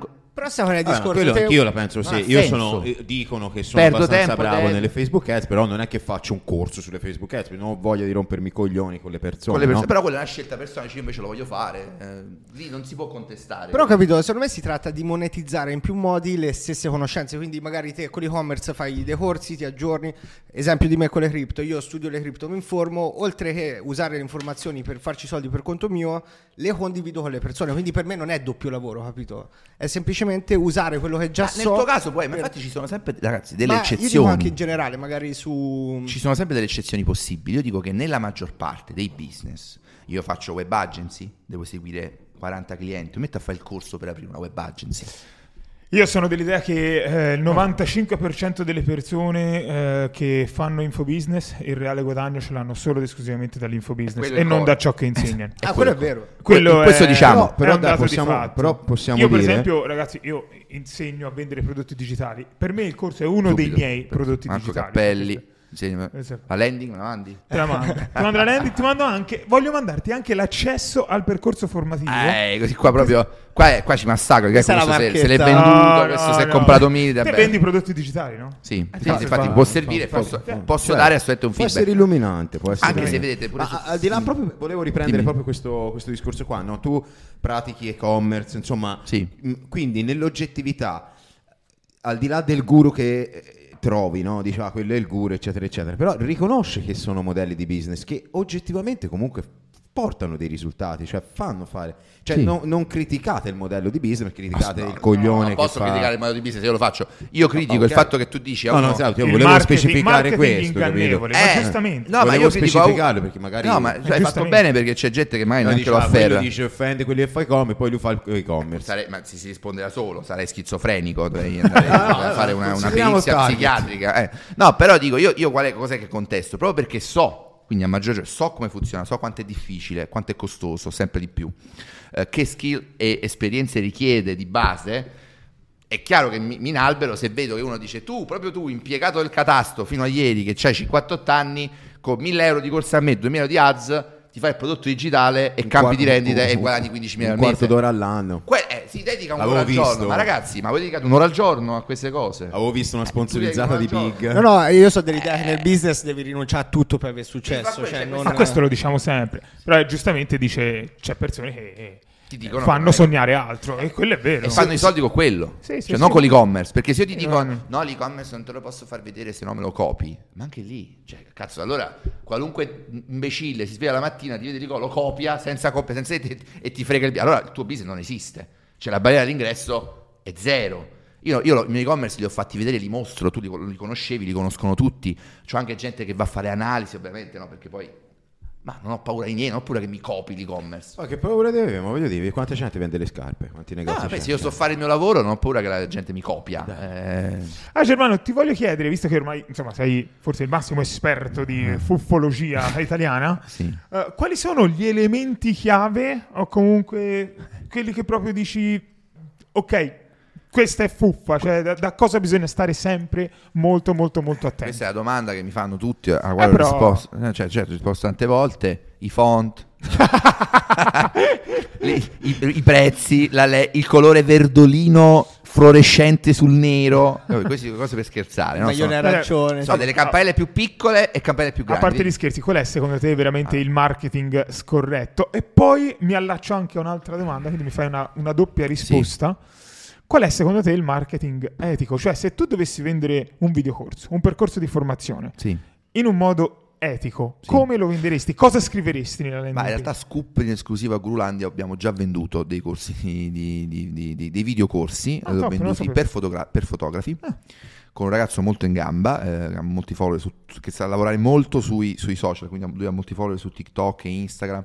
È un corso era proprio come eh, posizionarti come fotografo su TikTok e Instagram, quindi come l'ho venduto, non dicendo attenzione, diventa il miglior fotografo, dal fotografo più pagato al mondo su Instagram e Telegram, magari è un mio limite, ok, è la mia idea. un tuo Io- milite. È un mio milite, esatto. Io il, il corso del genere lo maledetto, il corso del genere, un corso del genere lo, ven- lo venderei, i corsi venderei ai, ai professionisti o comunque a chi vuole iniziare a professionalizzarsi. Però che leve di marketing useresti, diciamo? Perché nel marketing si usano delle leve, no? Sì, la urgency, la scarcity. Eh, tipo- Ultimi 20 cash business. Ultimi 20 posti, e però non è vero, Eh. posti online. No, io queste robe non le ho mai usate. Devo dire, me la- me- allora, devo dire anche un'altra cosa, ne approfitto, mi ha dato un assist. Ti ricordi il doping che diciamo prima? Uh-huh. Se io metto la scarcity e dico ultimi 20 posti, l'offerta scade tra 24 ore col fake counter che poi si rinnova. Ragazzi, io vendo molto di più. Eh, è marketing. Ve lo firmo. È. Non è marketing, è presa per il culo Ma gente. perché? È marketing. No, il fake counter. Cioè, il fake counter è quello per cui è stato multato. eh, Però secondo me mesi il fa. fake counter non è non etico. E che cos'è? Non è non etico. E cos'è? Cioè, ultimi 20 posti.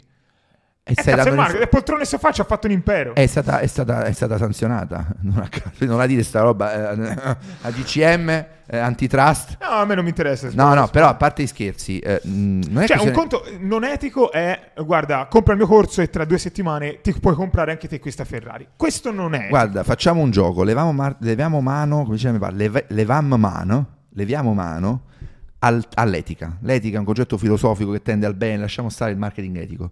Legale, ok? Trasparente, coerente, come dobbiamo dire, non ingannevole, ok? Non puoi dire, se tu dici a lui, guarda che i posti stanno finendo, eh, ce ne sono solo 10, tu lo stai forzando, lo stai manipolando, lo stai forzando a fare una scelta della quale poi magari si pentirà, perché stai spingendo tutto sulla sua parte emozionale. Ora, senza prenderci per in, in giro, Però non è quello il marketing alla fine? Eh sì. il marketing è sfruttare la nostra parte emotiva, non prendiamoci in giro, noi acquistiamo perché qualcosa ci emoziona, no? Se, se stiamo a razionalizzare ogni acquisto, noi non... Ma tu, per esempio, quando vendi pannelli, i pannelli Photoshop nei tuoi- nel tuo store di prodotti digitali, hai un prezzo di confronto, un prezzo Sì. reale? Ha un prezzo di confronto che ne so, invece di 49, però non è un prezzo che costa 380 e te lo vende a 20. Il prezzo è 49, te lo vende a 20. Vabbè, eh, Quindi, perché il market- prezzo vero- È marketing anche quello. Sì, certo, ma però è, è- quello è un prezzo al quale ho venduto il prodotto. Non è un prezzo inventato, cioè io metto 289, non l'ho mai venduto quel prodotto a 289, lo metto perché così faccio un confronto e tu hai l'illusione, anche perché queste robe oramai la gente è anche un po' abituata, eh. Quello sì. Assuefatta. Oh, Ah, secondo me non c'è niente di non sul con fake counter, Sul io fake counter. sul fake counter o sul, eh, sul- sulla finta urgenza, no? Anche su ultimi 10 disponibili e poi li togliamo perché non è vero. Eh, ragazzi, quello da codice però si può fare. Poi che si faccia, la facciano un po' tutti e che funzioni, io lo dico sempre, un certo tipo di comunicazione e il marketing è comunicare le emozioni. Ma per questo il marketing di alto livello lo possono fare poche persone, perché servono delle competenze, degli studi, una cultura talmente ampia che non ti fai... Che, che cazzo ci vuole a mettere un fake counter? Lo può fare chiunque. Però Cioè- urgency in generale, a parte il fake counter, alla fine urgency userei? scarsi la usano tutte le Ma ci grandi sta che tu aziende, fai... Sì, diciamo. tu fai pro- anche le macchine, no? La promozione scade Eh, il capito. 31 marzo. Sì, ma l'ho fatta anch'io. Io per esempio ho messo in, in promozione il panel al 50% a lifetime per tutto il mese di dicembre. Però poi a gennaio il prezzo è cambiato. Non è che è rimasto lo stesso. Vabbè, devi essere coerente Eh, con quello essere coerente, essere coerente, ragazzi, costa di investire di più. la e perciò poi odio questo modo di fare, perché ti costringe che se tu non lo fai, come parlavamo prima, c'è concorrenza sleale. Perché se noi operiamo nello stesso settore, tu bari, tu ti dopi. Perché il marketing, la pubblicità ingannevole è, è il doping della comunicazione. Quindi io col doping sfido chiunque di voi, noi facciamo una gara, nessuno di noi è alleato, io mi dopo pesante, vi, vi straccio, ho vinto. Però come ho vinto? Ho vinto col doping, ok? Per questo è illegale, non perché, Per Però, questo secondo me- funziona troppo bene. chi, chi non vende eticamente vende sempre di più di chi vende eticamente. Però Molte secondo me volte stiamo pre- generalizzando, eh. Però attenzione, se no diamo anche un messaggio fuorviante. Eh, no diciamo quello che diciamo prima, attenzione, torniamo a quello che dicevo prima. Se tu vendi come Faguro, vi vendi, ma non è un posizionamento stabile, vendi sempre, dipende dalla nicchia dove tu ti vuoi, ti vuoi mettere. Allora vuoi vendere gli opportunity seeker. Nicchia make money, sempre. Esatto, devi sì. Sì, devi usare, non puoi andare dal Mac Money che vuole tutto e subito e non suole impegnare a dire no, Ah, però non gli puoi neanche dire non vendi. eh, È, co- è come andare da sacrifici, OnlyFans. studia. No, lo puoi dire, Non cioè, puoi dire. dice, che palle, subito lo Eh, voglio. Cioè, però è il target. Allora, se io decido, perché sono più capace di dire io non voglio questo target qui, io voglio un target di professionisti, Mhm. eh, che non devo fregare, non devo fare emozionare, no? non devo creare quest'hype. Cioè, io creo nel- nel- in quello che serve creare un hype. Cioè, anche quando tu vedete la presentazione della nuova Canon Mach 3, bella presentazione, figa, cioè, s'arrapa il professionista. Dico, con questa macchina tu prenderai e volerai nello spazio e fatturerai il 400% di più. Non è quello il tipo di comunicazione. Quindi se ci rivolgiamo agli opportunity seeker, sì. Io per questo anche dico non farei mai quel tipo di roba là, perché dovrei fare, comunicare, che se non comunichi così, non dico che non vendi, ma sicuramente vendi molto meno. Ma anche in televisione con le pubblicità, come si diceva prima, delle macchine, cioè se loro ti dicono... "Vieni Però poi la produzione mese". cambia. Di poco magari, no? Magari il trick è che ti faccio cambiare una rata, l'anticipo. No, però per in genere è così, vieni 150 euro al mese e hai la macchina per Tu tre ad A. anni. Ma quella Eh, per me è stanziale. Quando Poi, dici tu poi in basso c'è scritto mi devi dare un rene, la macchina vecchia, eccetera, eccetera. Se loro casa. dicessero vieni qua con la macchina vecchia e 8.000 euro in mano e ti porti la macchina a 100, a 100 euro, a quel punto ne Ma è vendono normale. zero. è ma normale. non lo so, vendono. non lo so perché, anzi, se Il tu cliente fai- va lì, si arrapa, vede la macchina e vai, quant'è? 500 euro al mese, non lo posso fare, ma fallo uguale, vai, va bene. Questo non lo so, dovremmo avere dei dati che oggi se lo continuano a fare perché funziona. Però spesso tu fai delle cose pensando che funzionino, non finisco, Sì, sì, certo. non elaborando una strategia che è ancora migliore. Perché tu ti rilassi su quei risultati, dici ok, questo ha funzionato, lo continuiamo a fare perché dobbiamo cambiare, no? Ma secondo te c'è differenza invece tra chi dice io guadagno tot e chi dice i miei studenti guadagnano tot? Eh. O è la stessa identica cosa? No, non è assolutamente la stessa identica cosa. Chi dice io guadagno tot, crea, cerca di creare un meccanismo di, eh, di riflesso, no? Dire io guadagno tot, se tu studi da me probabilmente puoi guadagnare così. Però chi dice i miei studenti lì per me è peggio. Perché tu stai dicendo una roba e tanto non puoi dimostrare, perché tu devi dire ok, dimmi, fammi vedere i 730 creazione dei redditi, e così è. Dice, eh, ma è così è. Cioè se io, se io dichiaro, come dico, io dichiaro le emissioni di una macchina, che la macchina fa 180, se qualcuno mi chiede le prove, io ho la prova che lo fa che ho fatto in la- nella galleria del vento i test e lo sono. Ma se io dico che lui ha guadagnato 20.000 euro, boh, sto Mm. dicendo io che lui guadagna 20.000 euro. Che cazzo? Lui potrebbe essere un mio complice, ragazzi. Il gioco delle tre carte, sapete come si fa? A Napoli. Il gioco delle tre carte c'è quello Ah, che, sì, sì, che con i complici. coi Eh, complici se, vai a. Parigi sotto la Torre Eiffel ora è pieno zeppo. vincono. Pieno zeppo. Cioè il complice vince. Oh, vinto. Vero. Vinto. È, è No, d'accordo. poi è quindi- forte perché sono tutti con chi è? Cioè, tutta gente con 300-400 euro un Sì, contante sì. in mano. Questi soldi, sì. ma- C'è gente che ancora ci casca. Cioè, no, voglio dire, no, cioè, quello passa, que- ah, no, Ci casca- io, cascano che- turisti. cioè, Eh, cascano sì, turisti. Quindi non lo so, io, io diffido fino a prova contraria. Chi dove stanno i 730 creazioni delle idee? Come mi dimostri che stiamo guadagnando grazie al tuo corso? Eh, se no è, quella è fuffa. Ma allora qualsiasi caso studio che ci viene portato nel, mo- nel- nel mondo, perché io qualsiasi caso studio che ho visto, anche quello di Coca-Cola, non mi ha fatto vedere i 730 e tutta sta roba. Cioè, è sempre stato chiacchiera così. Ah, sul caso studio di Coca-Cola, però allora, sul, sul caso studio, a parte Cioè, che nessuno fa vedere non poi- sono un fan dei casi studio delle No, agency. no, no, teoria. io, io dico poi, in- faccio generico, no? Se, Sì. mm, cioè, alla fine nessuno fa vedere la carta che conta, capito? Poi si fermano tutti No, al più che altro nessuno studio. fa vedere il 730 per altri motivi. Eh, esatto, cioè, Diciamo, quindi dai, lì- non ti fai- lo dico ma non te lo faccio vedere quello che guadagno non te lo faccio vedere no però insomma l'esempio Coca-Cola è, è un- po' forzato perché a parte Coca-Cola è Coca-Cola quindi cioè, ha anche altri controlli cioè se Coca-Cola sgarra come abbiamo visto se i- le, le- le- le- le aziende che hanno un nome sono identificabili non, non sono scappate in culonia e via dicendo sbagliano spesso sono sanzionate guardate le, multe che ha preso anche Facebook per esempio ultimamente no?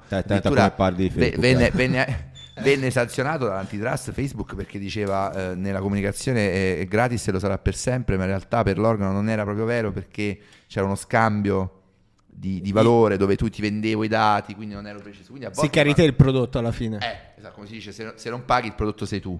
Quindi addirittura a volte quasi i datori ti vanno a farsi le pippe, tra virgolette, per Chiaro. dire no? Eh, su certe cose. Certo. Quindi Eh, senti, allora volevo fare un discorso un po' ampio che l'ho fatto già diver- in diverse puntate per capire Sì. un attimo il tuo punto di vista. Eh, praticamente eh, parlando magari di ragazzi giovani che escono ora dalla scuola e avere un attimo qual è il tuo parere Sì. a riguardo delle migliori strade da fare, no? In Italia dal 2002 gli stipendi sono sempre gli stessi, mentre invece se fa conto prendi i dollari o comunque anche gli euro si sono svalutati tantissimo, eh, negli ultimi 5 anni sono stati stampati la metà dei soldi che ci sono adesso e tutto, quindi se fa conto nel 2002 guadagnavi 1600 euro, adesso è come se guadagni 400 euro, no? sì. Quindi eh, conviene sempre per un ragazzo che finisce la scuola adesso puntare a fare un lavoro da dipendente e essere pagato da qualcuno invece di crearsi la propria strada. Cioè, che ne pensi di questo Allora, vi, discorso? vi dico una cosa che farà piacere a tutti i guru. C'è una ricerca, poi vi linko, non ricordo adesso la fonte precisa, l'ho letta su LinkedIn. Hanno chiesto, per rispondere a questa tua domanda, in tutta Europa, tu che cosa vorresti fare da grande? Influencer. No, in Italia secondo voi cosa ha vinto? L'unico paese in tutta Europa? Il calciatore. Il criminale. L'imprenditore. No, non lo spacciatore. Qui c'è proprio una tendenza al masochismo in Italia, questo è, è dimostrato. L'imprenditore. Quindi, Nel paese più tassato. No, perché? Perché, probab- eh, a parte questo, no, perché probabilmente si ha la percezione che facendo il dipendente, facendo non imprenditore, non ce la fai. Perché lo stipendio è... Però non è vero, perché alla fine in futuro sarà sempre peggio se ci pensi. eh, i soldi continueranno a stamparli. Gli stipendi non so se li E aumenteranno. ti stavo dando ragione, cioè, nel Ah. senso, dicevo, la percezione comune. Io non ho, ogni percorso è personale, per me per fare imprenditore ci vuole l'indole, cioè ci devi, non dico un po' nascere, ma ce lo devi avere. Non quando dicono, eh, ma a scuola non si insegna imprenditoria, che vuol dire? Cioè, scuola puoi insegnare la cultura di gestione dei soldi, la cultura di gestione finanziaria, cos'è un tasso di cambio, cos'è un tasso di interesse, Quest- queste cose qua puoi, puoi e devi, cos'è il risparmio, eh, questo cos'è l'interesse composito, queste robe qua le puoi eventualmente fare, ma non insegnare a fare come si fa imprenditore, perché non è una cosa che puoi insegnare secondo me. Puoi insegnare delle strategie per essere un, un- un migliore imprenditore e puoi studiare per conoscere robe per essere un buon imprenditore. Però, come tu dicevi, che si percepisce effettivamente questo fatto che con gli stipendi oramai a stento arrivi alla fine del mese perché sono stagnanti, perché si è eroso al contempo la- la- il, potere, d'acquisto. d'acquisto, il potere d'acquisto medio, si è eroso addirittura sono scesi in realtà i stipendi negli ultimi vent'anni, magari non sono manco rimasti uguali, sono scesi Anche peggio. di 1,2% se non ricordo male, l'unico paese in Europa. E quindi uno vede nell'imprenditoria la via d'uscita. Dicevo, se faccio l'imprenditore mi metti in proprio, faccio i soldi. Però nemmeno imprenditore, anche tipo un freelancer, Freelance. eh, vendere servizi, diciamo, non per forza aprire un'azienda con 20 dipendenti. Ti parlo, ti parlo di me che sono un freelance dal 2014 dopo essermi, essermi dimesso da dipendente nel 2011. Che Quindi lavoro facevi prima? Io ero dipendente, io lavoravo in televisione come giornalista. Ah, quindi ero assunto, sì, sì, in televisione, una televisione locale, che poi tra l'altro è fallita, o qualche anno sono andato via. eh, Perché se andavo via te è fallita. Esatto, no, è fallita perché... Salutiamo la televisione locale. Eh, no, ciao. non c'è più.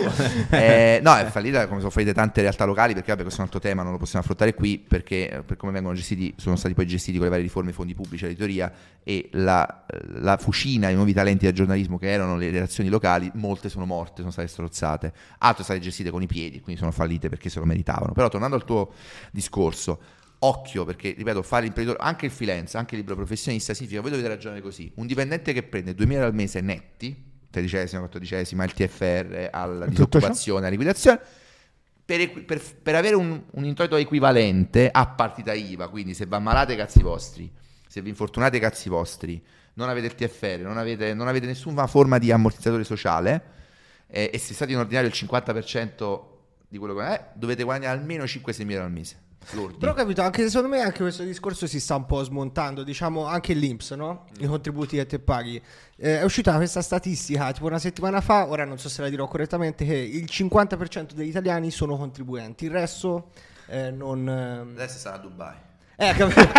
no, nel senso... Sono andati a Dubai. Cioè, io dico, per un ragazzo che inizia a lavorare a 20 anni, non è che la pensione è così garantita o... Cioè, No, non è garantita la pensione, io non sto parlando di pensione, sto parlando infatti di quanto tu dovresti guadagnare da freelance, quindi da partita IVA, per equi- eh, equivalere a uno stipendio da 2000 euro. Però secondo te da, da freelancer, da partita IVA, con tutte le incredibili opportunità che ormai nel, 2003, nel 2023 No, 2003, abbiamo, anche 2003, eh, cioè nel 2023 abbiamo, cioè Sì. secondo te arrivare a quelle cifre è così difficile? No, no, io no, no, no, è chiaro che prima inizi meglio è, quindi perché capisci anche se fa per te la partita IVA, perché anche lì Ah sì sì sì. la partita IVA non fa per Sono tutti d'accordo. perché magari tu un anno, a me è capitato, un anno fatturi 100.000 euro, l'anno dopo 30. Eh, quindi- lì- eh, ma boom, comunque non c'è un sistema eh, un sistema giusto Di tutela, dici? no più Se che altro è anche una persona che decide di avviare un modello di business deve capire se quella cosa gli va bene l'Italia ovviamente gli impone che per farlo deve partire con una Sì. partita IVA Sì. e, e se scopre che dopo due mesi questo, questo- questo Eh. non gli piace, ok? Non è la sua vita, aveva- fa tutto schifo. Che deve fare? Paga per chiudere la partita. vabbè, ora c'è il forfettario, non è che ti costa tanto. Sì, No, io ho capito che c'è forfettario sei e, e grazie, ma, grazie mazze, Non ci eccetera, sono i eccetera. minimali VS che costavano 4.000 al mese. Però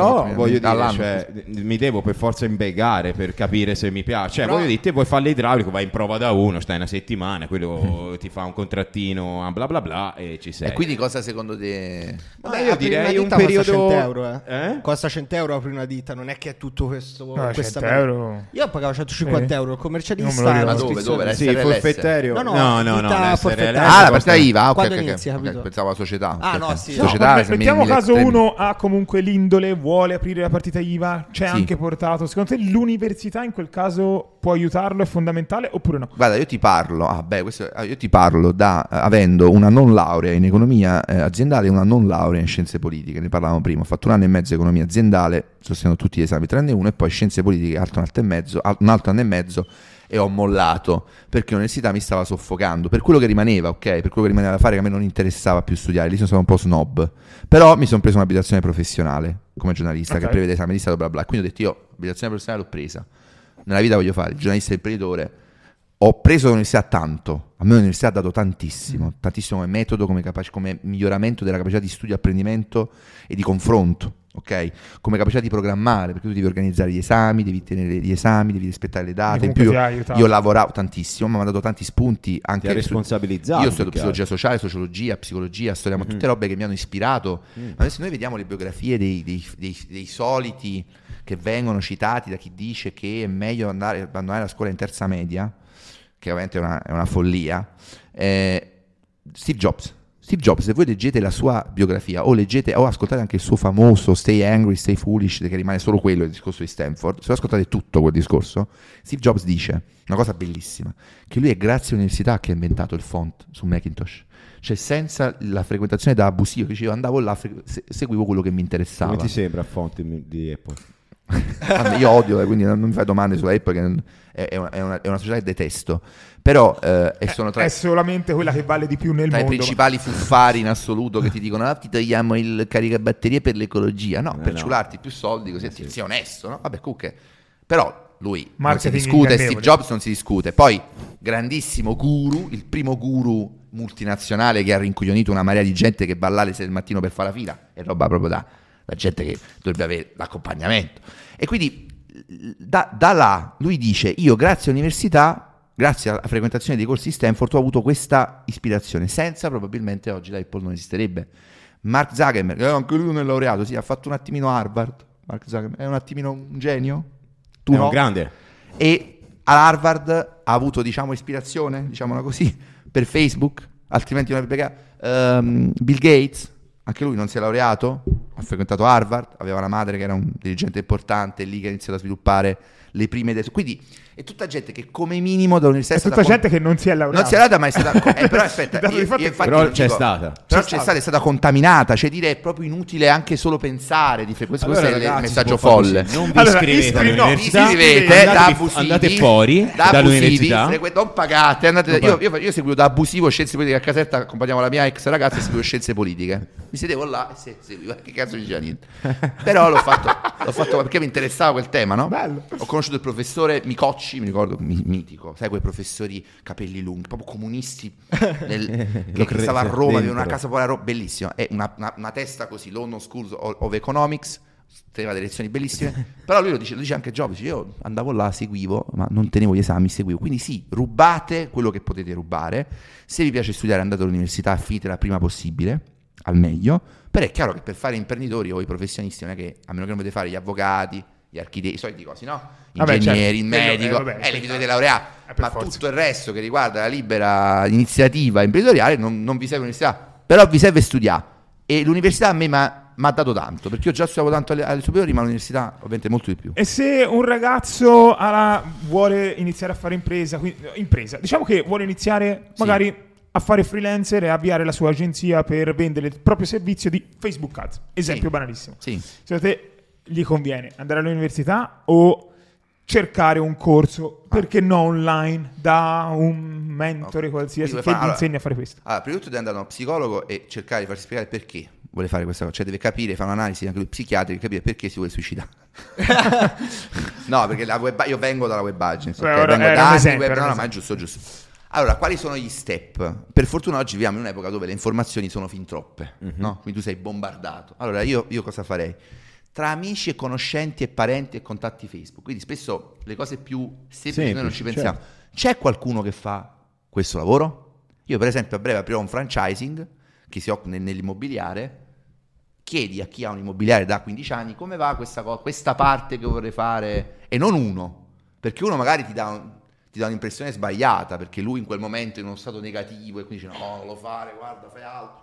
Un altro invece è troppo entusiasta perché quindi senti due o tre persone, qualcuno che già fa quella cosa, ok? che già le fa, quindi fatti raccontare le difficoltà e soprattutto è un test se trovi qualcuno che ti smonta.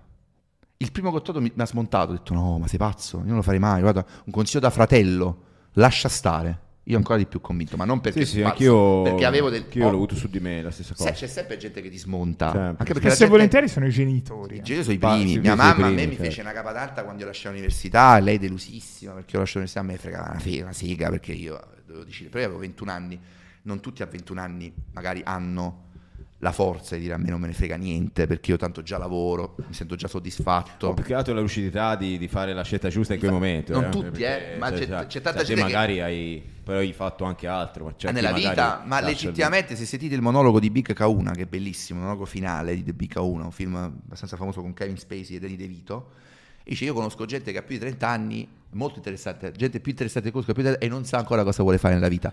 Quindi ci sono i predestinati. Cioè Ah, ho capito che monologo Che è. già a 20 anni già sanno che loro faranno i calciatori, faranno i giocatori poker professionisti, imprenditori, giornalisti e bla bla Eh, bla. Come faceva? E Eh, al- le persone più interessate alle cose a 40 anni non sanno cosa non sanno cosa Eh, vogliono sì, fare sì, nella sì, vita, no? Eh, eh, dice tante cose belle Me lo mandava sempre mio babbo quando ero ragazzetto. Quello fece- invece quello me lo fece conoscere il mio compagno di banco pluribocciato, che era una mente particolare, chitarrista, eh, pluribocciato, quindi lui a scuola andava male, però per una mente molto aperta su tante cose, no? Quindi vedi, è sempre... Allora, quello che la scuola dovrebbe insegnare, spesso dico, non lo fa, ehm, è a eh, intercettare e concepire l'eccezione. Cioè a non ragionare per compartimenti stagni e scorciatoie di pensieri euristiche, cioè per pregiudizi. "Oh, è così, allora l'imprenditore, se voi parlate nell'immaginario collettivo, e questo è vero, l'imprenditore non è visto spesso bene, è visto come uno che fa... Sì, guarda il Fa bratore, è ricco è perché ha truffato. Perché ha truff- che poi anche, vedi, è anche vero molte volte. Io dicevo prima a lui in Ma macchina. no, ma dice, no, quando, no, quando tu vedi, no, quando tu vedi gente che a 30 anni Su va, Fuflix è così. c'ha la Porsche, sì. Dillo la verità. Fuflix è- eh, ma, certo, ma io lo dico chiaramente, anche io qua lo, lo lo ripeto. Quando voi vedete gente che ha 30 anni e c'ha la Porsche da 200 Vi dà fastidio un po'. No, non mi dà fastidio. Dico questo: o è un truffatore, Ah. o è un evasore totale, o è un truffatore, Lo spaccia. o è un evasore totale, spaccia droga. Una delle due. Ma per forza. Oppure o è un ereditiero, aspetta, o è un ereditiero, quindi è uno che è ricco di famiglia, o è un fenomeno. Però aspetta, È se è ricco di che- famiglia, sicuramente alla base c'è stata una truffa iniziale. Totalmente. No, sicuramente. Cioè, Potrebbe d'accordo. essere che tuo padre ha truffato qualcuno. Certo. No, infatti, perché uno a 30 anni se fa un soldi dovrebbe, cioè, dovrebbe esserci questo pregiudizio? Se diciamo. non hai soldi, no, non è che non è un pregiudizio, è un fatto. Voi parlate Cioè, con. se uno ha 30 anni e c'ha soldi, allora vuol dire che l'ha fatto in modo disonesto. No, tipo. no, no, ho detto attenzione. Cioè, attenzione, a attenzione, poi è un genio. È un genio. Tipo. Poi è uno molto bravo, molto, molto bravo, che è stato anche fortunato, quindi che non sono tutti, però fare soldi La in fortuna questo non paese... esiste, eh. questa è una grande cagata. No, no, è una combinazione. è una Puttanata, la combinazione. fortuna esiste come sono stato molto fortunato nella mia vita, in tante occasioni Stiamo ha tutta la mia famiglia corno e nel mio contesto. È vero. Sì, tra l'altro è uscita così la giacca. eh. Ah. Eh, sì, non, non ce l'ho comprato io. E io sono molto fortunato a nascere La fortuna famiglia- secondo me l'attrae, Germano. Cioè, non è che... Sì, la puoi eh. attrarre, ma c'è. C'è. Ah, C'è. sì, va bene, però- tu attrai pure la sfiga, no? Uno può Bravo, dire, eh, io bravo, la sfiga e quindi è un alibi la sfiga, no? Così come... Quindi no, in realtà ci sono... Se, se tu hai un tuo genitore che a un certo punto a 40 anni si pia un tumore e muore e tu resti orfano e c'hai 10 anni, come fai a dire, eh, io sono stato una fortuna, un conto? No, quella roba ha indirizzato la tua vita. Poi tu magari reagisci bene perché di indole sei fatto in un certo modo. Gli elementi, le variabili incontrollabili. Vabbè, sì. Noi non possiamo controllare, noi ci illudiamo, ci piace illuderci questa cosa. Noi possiamo controllare tutto della nostra. Non è così. Sì. Non è così. Poi un giorno ti svegli, monologo di Biccauna, tu programmi la tua vita, dici, "Oh, sono figo, sono forte, eh, io il mio destino me lo scrivo io. Poi ba, ba, bam, ti, ti- ti piomba addosso un- una cosa massacrante alle 4 di pomeriggio di un martedì. Mentre tu eri convinto che stai facendo il tuo programma, stai fondando una nuova azienda. Quindi la componente cas- casuale c'è sempre. Noi siamo tutti quanti, tutti quelli in questa stanza, siamo già di base più fortunati perché siamo stati partoriti in una certa zona di mondo. Questo è Poi ci sono zone ancora più fortunate di noi.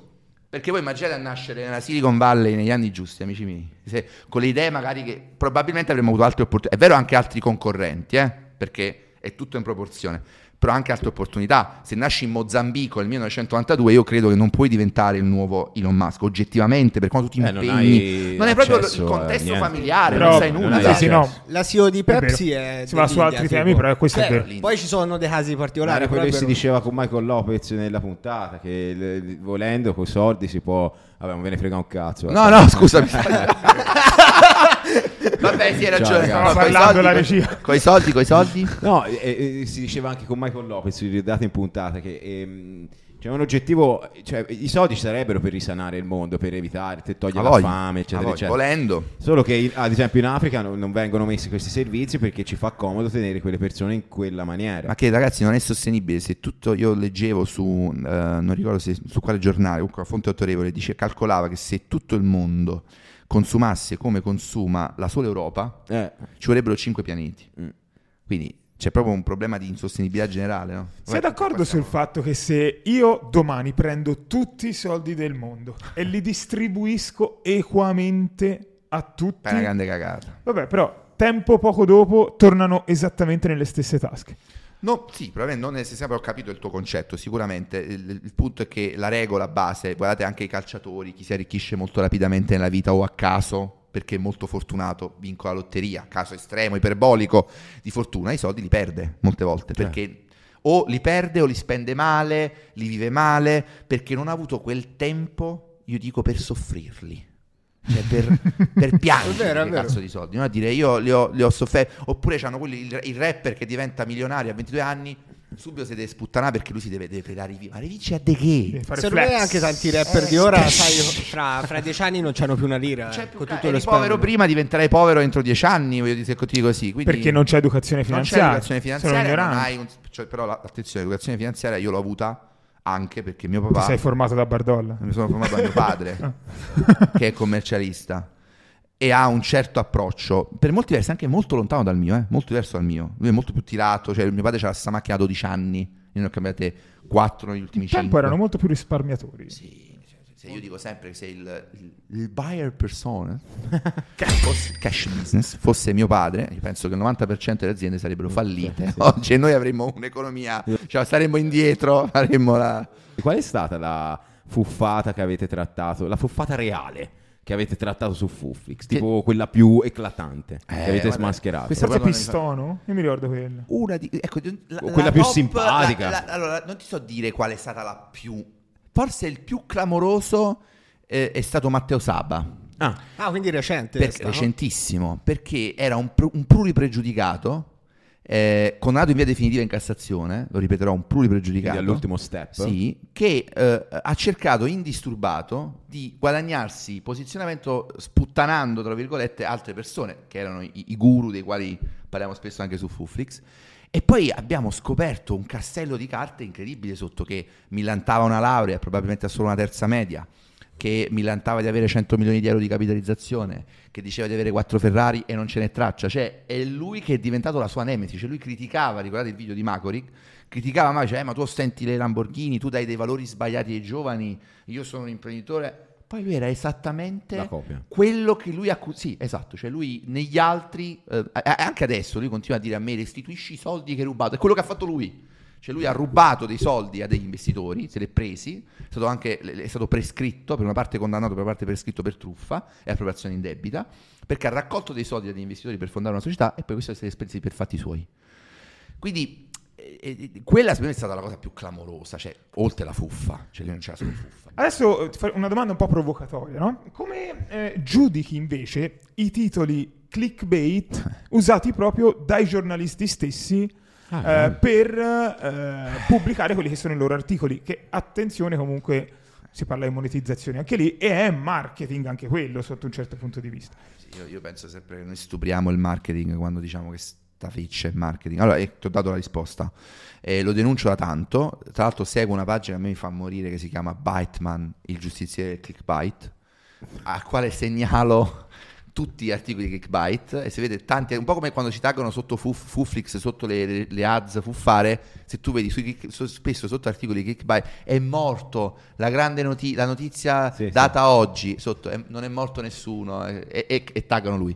Quindi è una roba, a parte eh, contro la deontologia, perché tu Quindi consideri fuffa anche questa. Assolutamente, questo secondo me è peggio perché questo è fuorviante ed è proprio il classico modo per manipolare le persone e portarle Ok. sul tuo sito, ma c'è proprio dietro un'industria che si muove sul clickbait, che compra pagine, vende le Certo, pagine, sì, vende sì, i sì. link alle- alle- ai centri media che evidentemente se ne fregano della qualità del tipo di visita. È una grande piaga, una grande piaga che ha minato la credibilità dell'informazione online in particolare. Mi piace la- la cosa da un minuto. Allora, conto, io ora faccio il corso, no? Guarda, tanto ora ci si fa. Sì, sì, se se perdo il treno Io tipo, hai visto, ma- ho lanciato il corso da tre settimane, no? Io ho quella paura Sì. di quando devo fare le ads. ok, hai visto tipo il video ads che compare su Instagram? Eh, Viene un poco di... Come si fa per non essere attaccati da Fuflix? Cioè, com'è che fai un video ads? Eh, Fai- Comprate il mio videocorso. un corso su Fuflix, Il mio, mio videocorso fai un videocorso su offe- come non finire su Fuflix. come su Fuflix in offerta verrebbe 10.000 euro ma Ok. solo per domani 37 no allora a parte gli scherzi ecco evitare un po' quelle le pratiche che eh, abbiamo più volte infinite volte in realtà eh, segnalato cioè spingere a questi prezzi 10.000 a 97 per esempio. Proprio il video quello il da un video, minuto, il video diciamo. che ti fa vedere il tuo lifestyle, cioè ecco video con questo business ho svoltato, gli altri guru dicono cacate, io sono que- poi ripeto, non è che sei un criminale se fai una cosa del genere, cioè uno puoi finire su Fuflix, ne parliamo, tu dici guarda dai ragazzi ma il corso è buono, chiedete, anche questo vorrei no, chiarire, se no pare che su Fuflix poi c'è la, la crocifissione dei, dei- dei poveri eh, creatori di ads, l'ADS la, la devi fare in modo tale da dare informazioni corrette, trasparenti e precise. La sfida vera è quella, amico mio, perché il modello copia e incolla Fuffaro è sempre lo stesso. Sì, È è, sempre quello. uguale, ce lo può fare qualunque mediocre che non sa manco scrivere bene italiano.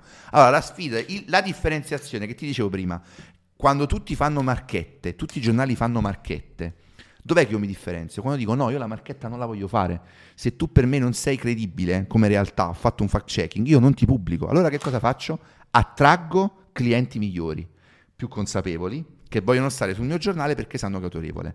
Nel tuo caso devi sfruttare le leve che hai, perché molte volte sapete cosa succede? Che volendo prendere per forza una scorciatoia, noi non vediamo che la strada maestra, uno, non è tanto più lunga, Mm. ma è più pulita, Mm. è meno pieno di buche. Tu devi prendere quella, quindi tu, il tuo cervello si spegne, dici, no, io le uniche leve che ho è il fake counter, la fake agency, Mm. è l'unica cosa perché solo questo funziona, e quella è la morte del marketing, ragazzi, perché il marketing è creatività, è reinvenzione. Ah, sì, questo Eh, se tu ti, ti appiattisci e poi le intenzioni sono tutte uguali, funzionano pure meno. Cioè, questo ve lo potranno, ve lo potranno confermare pure quelli che usano. Certi schemi funzionano sempre meno perché tu ti, come se ti vaccinassi, cioè ormai l'hai visto cento volte, quindi Vero. non ti col- quello in Lamborghini, addirittura oggi prova a fare una cosa con la Lamborghini, vedi che succede. C'è un sacco di gente, molta di più rispetto a due anni fa, che ti manda a, a Sì, sì, culo, sì, sì, sì, anche certo. se magari il tuo prodotto è Ah, valido, vedevo- la Lamborghini te la sei comprata, è tutto a posto, sei, sei onesto. Comunque quella roba io la sconsiglierei. Infatti vedevo su Fuflix ieri, ieri l'altro che parlavate di questo, che aveva fatto Lazza che diceva non ho Lamborghini, non ho... Anche quello. Eh, cioè il contrario diceva Sì, anche quello per... secondo me Non va bene, è stato onesto, non va bene. Neanche, neanche Dovevi averla la Eh, Lamborghini. No, Devi realtà, averla ma non devi Ce l'hai? No. In realtà è Male, attaccavano il fatto che la prefazione del libro era di Facchinetti, mi sembra. Era quella roba lì. Ah sì, eh, Friso... No, come si chiama? Fri- eh, vabbè, comunque Frisone. Salti in trovano pari, Sì, allora lì però è, è sfidante Fuflix perché sono una massa di rompicoglioni, siamo, no? E quindi tu trovi sempre degli spunti. Poi è chiaro che di alcune cose ti puoi dici vabbè, queste sono pippe mentali di, di 10 di loro, di 1000 di oro. Sti cazzi, no? le, le- le posso tranquillamente ignorare, se no non ne esci più. Però le cose, diciamo, più clamorose, gli errori marchiani, sono quelli che in effetti dei quali noi parliamo da, da una vita. Cioè, rifletti sul vero valore del tuo, del tuo corso, su come comunicare il valore, l'utilità alle persone. Cioè, tu devi restituire un prodotto che quando qualcuno se lo compra è felice e non se lo compra perché lo stai emozionando, lo stai fuorviando, gli stai promettendo che la sua vita sarà bellissima, ma perché gli stai proponendo un prodotto di qualità e di utilità. Questo è quello che devi essere capace di, di lavorare. Per la consulenza completa, poi ti apro 2000 Ma io non sono non sono 100% d'accordo. Però vabbè, ci sta, ci sta. Ci sta. Cioè, secondo me un- ci vuole la, la giusta via di mezzo, perché comunque quando vendi un prodotto devi vendere anche quello che il prodotto a cui il prodotto ti può portare, non solo il prodotto stesso. Però da una parte gli do ragione. Certo, eh. certo, ma tu lo devi vendere però con- senza, lo dici, dici guarda, se vieni puoi, puoi fare questo, puoi diventare questo, il percorso ti permetterà di diventare, faccio un esempio a caso, Esatto. un, conosci- un buon conoscitore, un conoscitore eccellente del mondo cripto. Se è vero, se però tu sai che è una cazzata, è controproducente perché tu adesso lo attiri, quello domani dirà no, ma quello mi ha preso per il culo. E già sapete bene che di clienti idioti ne esistono una marea di clienti che urlano alla truffa perché sono dei deficienti e non sanno neanche come si scarica un Sì, software. il problema è urlare alla truffa prima, senza provare il prodotto. Quello non lo puoi, eh, pure questa è un'altra cosa, dipende, se io vedo una pizza bruciata non è che me la mangio, è una pizza bruciata fa schifo, la vedo, non è che me la devo mangiare, quindi Sì, se vedo che il prodotto fa in questo schifo, caso il, il corso non lo hai visto. Eppure tante volte si grida alla truffa prima di vederlo. Ah, eh, più che la truffa, io dicio- dico sempre di, non- di non usare sto cazzo di tema della truffa, alla fuffa, Alla fuffa, alla fuffa che puoi però riguardare anche Drive K con Alfa Romeo, quindi non significa oh fa tutto schifo arrestateli, significa è diciamo comunicate in maniera un po' furbetta, poi tu puoi decidere comunque di comprarlo perché alla fine il prodotto c'è, cioè là la Stelvio c'era, non è che non c'è la macchina. Ma lo sapevi Germano che nei corsi online c'è la statistica che tipo il 30% delle persone che compra Neanche non guarda tipo le prime due o tre lezioni? Sì, cioè questo è proprio il discorso che dice anche lui su cui do ragione dell'urgency che gente lo compra. Perché tu lo compri, bravo, vedi, hai detto una cosa intelligentissima. Perché? Ah, innanzitutto perché una parte è pigra, quindi lo compra, poi si scoccia. Ma se io ti, ti strattono, dico, eh, entra, entra, e dai, entra nel mio locale, entra nel mio locale, entra nel mio locale, e tu non hai voglia fondamentalmente. Guarda, è, è pieno di figa il locale, poi entri e vedi che ci sono Tutti tre maschi. persone, tre maschi, è normale che te ne esci al locale, ti senti pure agitato. Quindi tutto ha un- una, poi una controparte. Allora, se tu spingi molto sull'hype, molto, io non dico che non bisogna farlo, ragazzi, il marketing è hype, è emozione, è storytelling, ci sono tutte queste leve e anche che ti spingo un po' a, a scegliere, a non dire, "Attimo qua quando vuoi, poi torna, poi funziona, dico quanto. Anche se dive- in alcuni casi la psicologia inversa pure funziona, non c'è di essere bravo, voto a caso per caso. Però se, se il 30% dei corsi manco li guarda, vuol dire che tu sei andato da un target che il tuo corso non se lo doveva comprare. Oppure No, magari no, la no, gente no, vuole no. il sogno ma non è disposta No, a no. fare quello che c'è No, da... non sono d'accordo. Che non è il... che- che- del- No, che no, sta- non sono d'accordo. Eh, no, ragazzi, se semplicemente uno spende solo e te, Rob. No, no, però nel senso, se uno spende 2000 euro eh, e non fa un corso, ma anche se spende qua- Come te 30 lo spieghi euro, tu? eh, È un coglione. Quindi stiamo dicendo che il 30% degli acquirenti di videocorsi Sono coglioni. Sono coglioni. Ma poi, Eh, ma dai, potrebbe darsi Io compro una- un corso, spendo 10 euro, anche se spendo 10 euro lo, lo faccio. Ma, eh, forse Magari- perché sono stato abituato a sudarmi di Sai soldi. che è capitato anche a me di comprare corsi e non farli? È successo anche a un me. coglione. Sono un coglione, sì. Ma, ma perché può capitare, Io perciò spendo dico- tanto in formazione, tantissimo. A me è successo Eh. che andai a un seminario di uno che ti insegnava a investire con gli immobili. Io avevo Ti sei 19 andato- anni. ti sei andato, ti sei tappato Insomma, sono andato al seminario tre giorni, mi hanno fatto un lavaggio mentale. Ho comprato il corso 5.000 euro. E non l'hai fatto. L'ho fatto i primi così e poi non l'ho portato avanti perché eh, nel frattempo volevo fare Amazon FBA Digital Eh, Ma, ma ci sta, vedi, però in quel momento tu eri opportunity seeker. Però mi hanno proprio la testa proprio nel seminario tre giorni, tutte quelle frasi belle, motivazionali, capito? È così. Vabbè, Eh, Ma vabbè. forse sono io, sono diverso, dai. va perché- bene, va bene, va Siamo bene. stati tutti Been un po' pleasure. Attenzione, attenzione, grazie mille a Germano Milite. Grazie, Grazie Germano. a voi ragazzi, Grazie, grazie, a voi. Germano. Grazie anche ai ragazzi della regia. Grazie, Sto sudando grazie. come noi, non Sì, si sì, vedono. sì, sì. Allora, ogni Eh, ospite ci deve lasciare il proprio Ah, autografo. Io non so scrivere Accanto a più, ormai. Vanna Marchi ce lo metti? Dove? Manco per- manco per- Dove vuoi? Questa... Eh, dove vuoi? Dove vuoi? Su quella lì è Miflex. La doga. Quelle poltrone sofà che abbiamo Si legge chiaramente Germano Mite. Eh? No, l'in- l'incubo eh. del tuo guru. Viva, viva i guru, viva i guru. L'incubo del tuo guru. Fuflix, Fuflix, dai, era grande, era grande, era Ah. grande. Ma lo fai un po' di merchandising Fuflix? A breve, a breve lo faremo, Eh, venderemo chi- magliette dei pregiudicati. Ciao a tutti ragazzi. Ciao, ragazzi. alla prossima puntata. Grazie Germano, grazie mille. Grande, grande.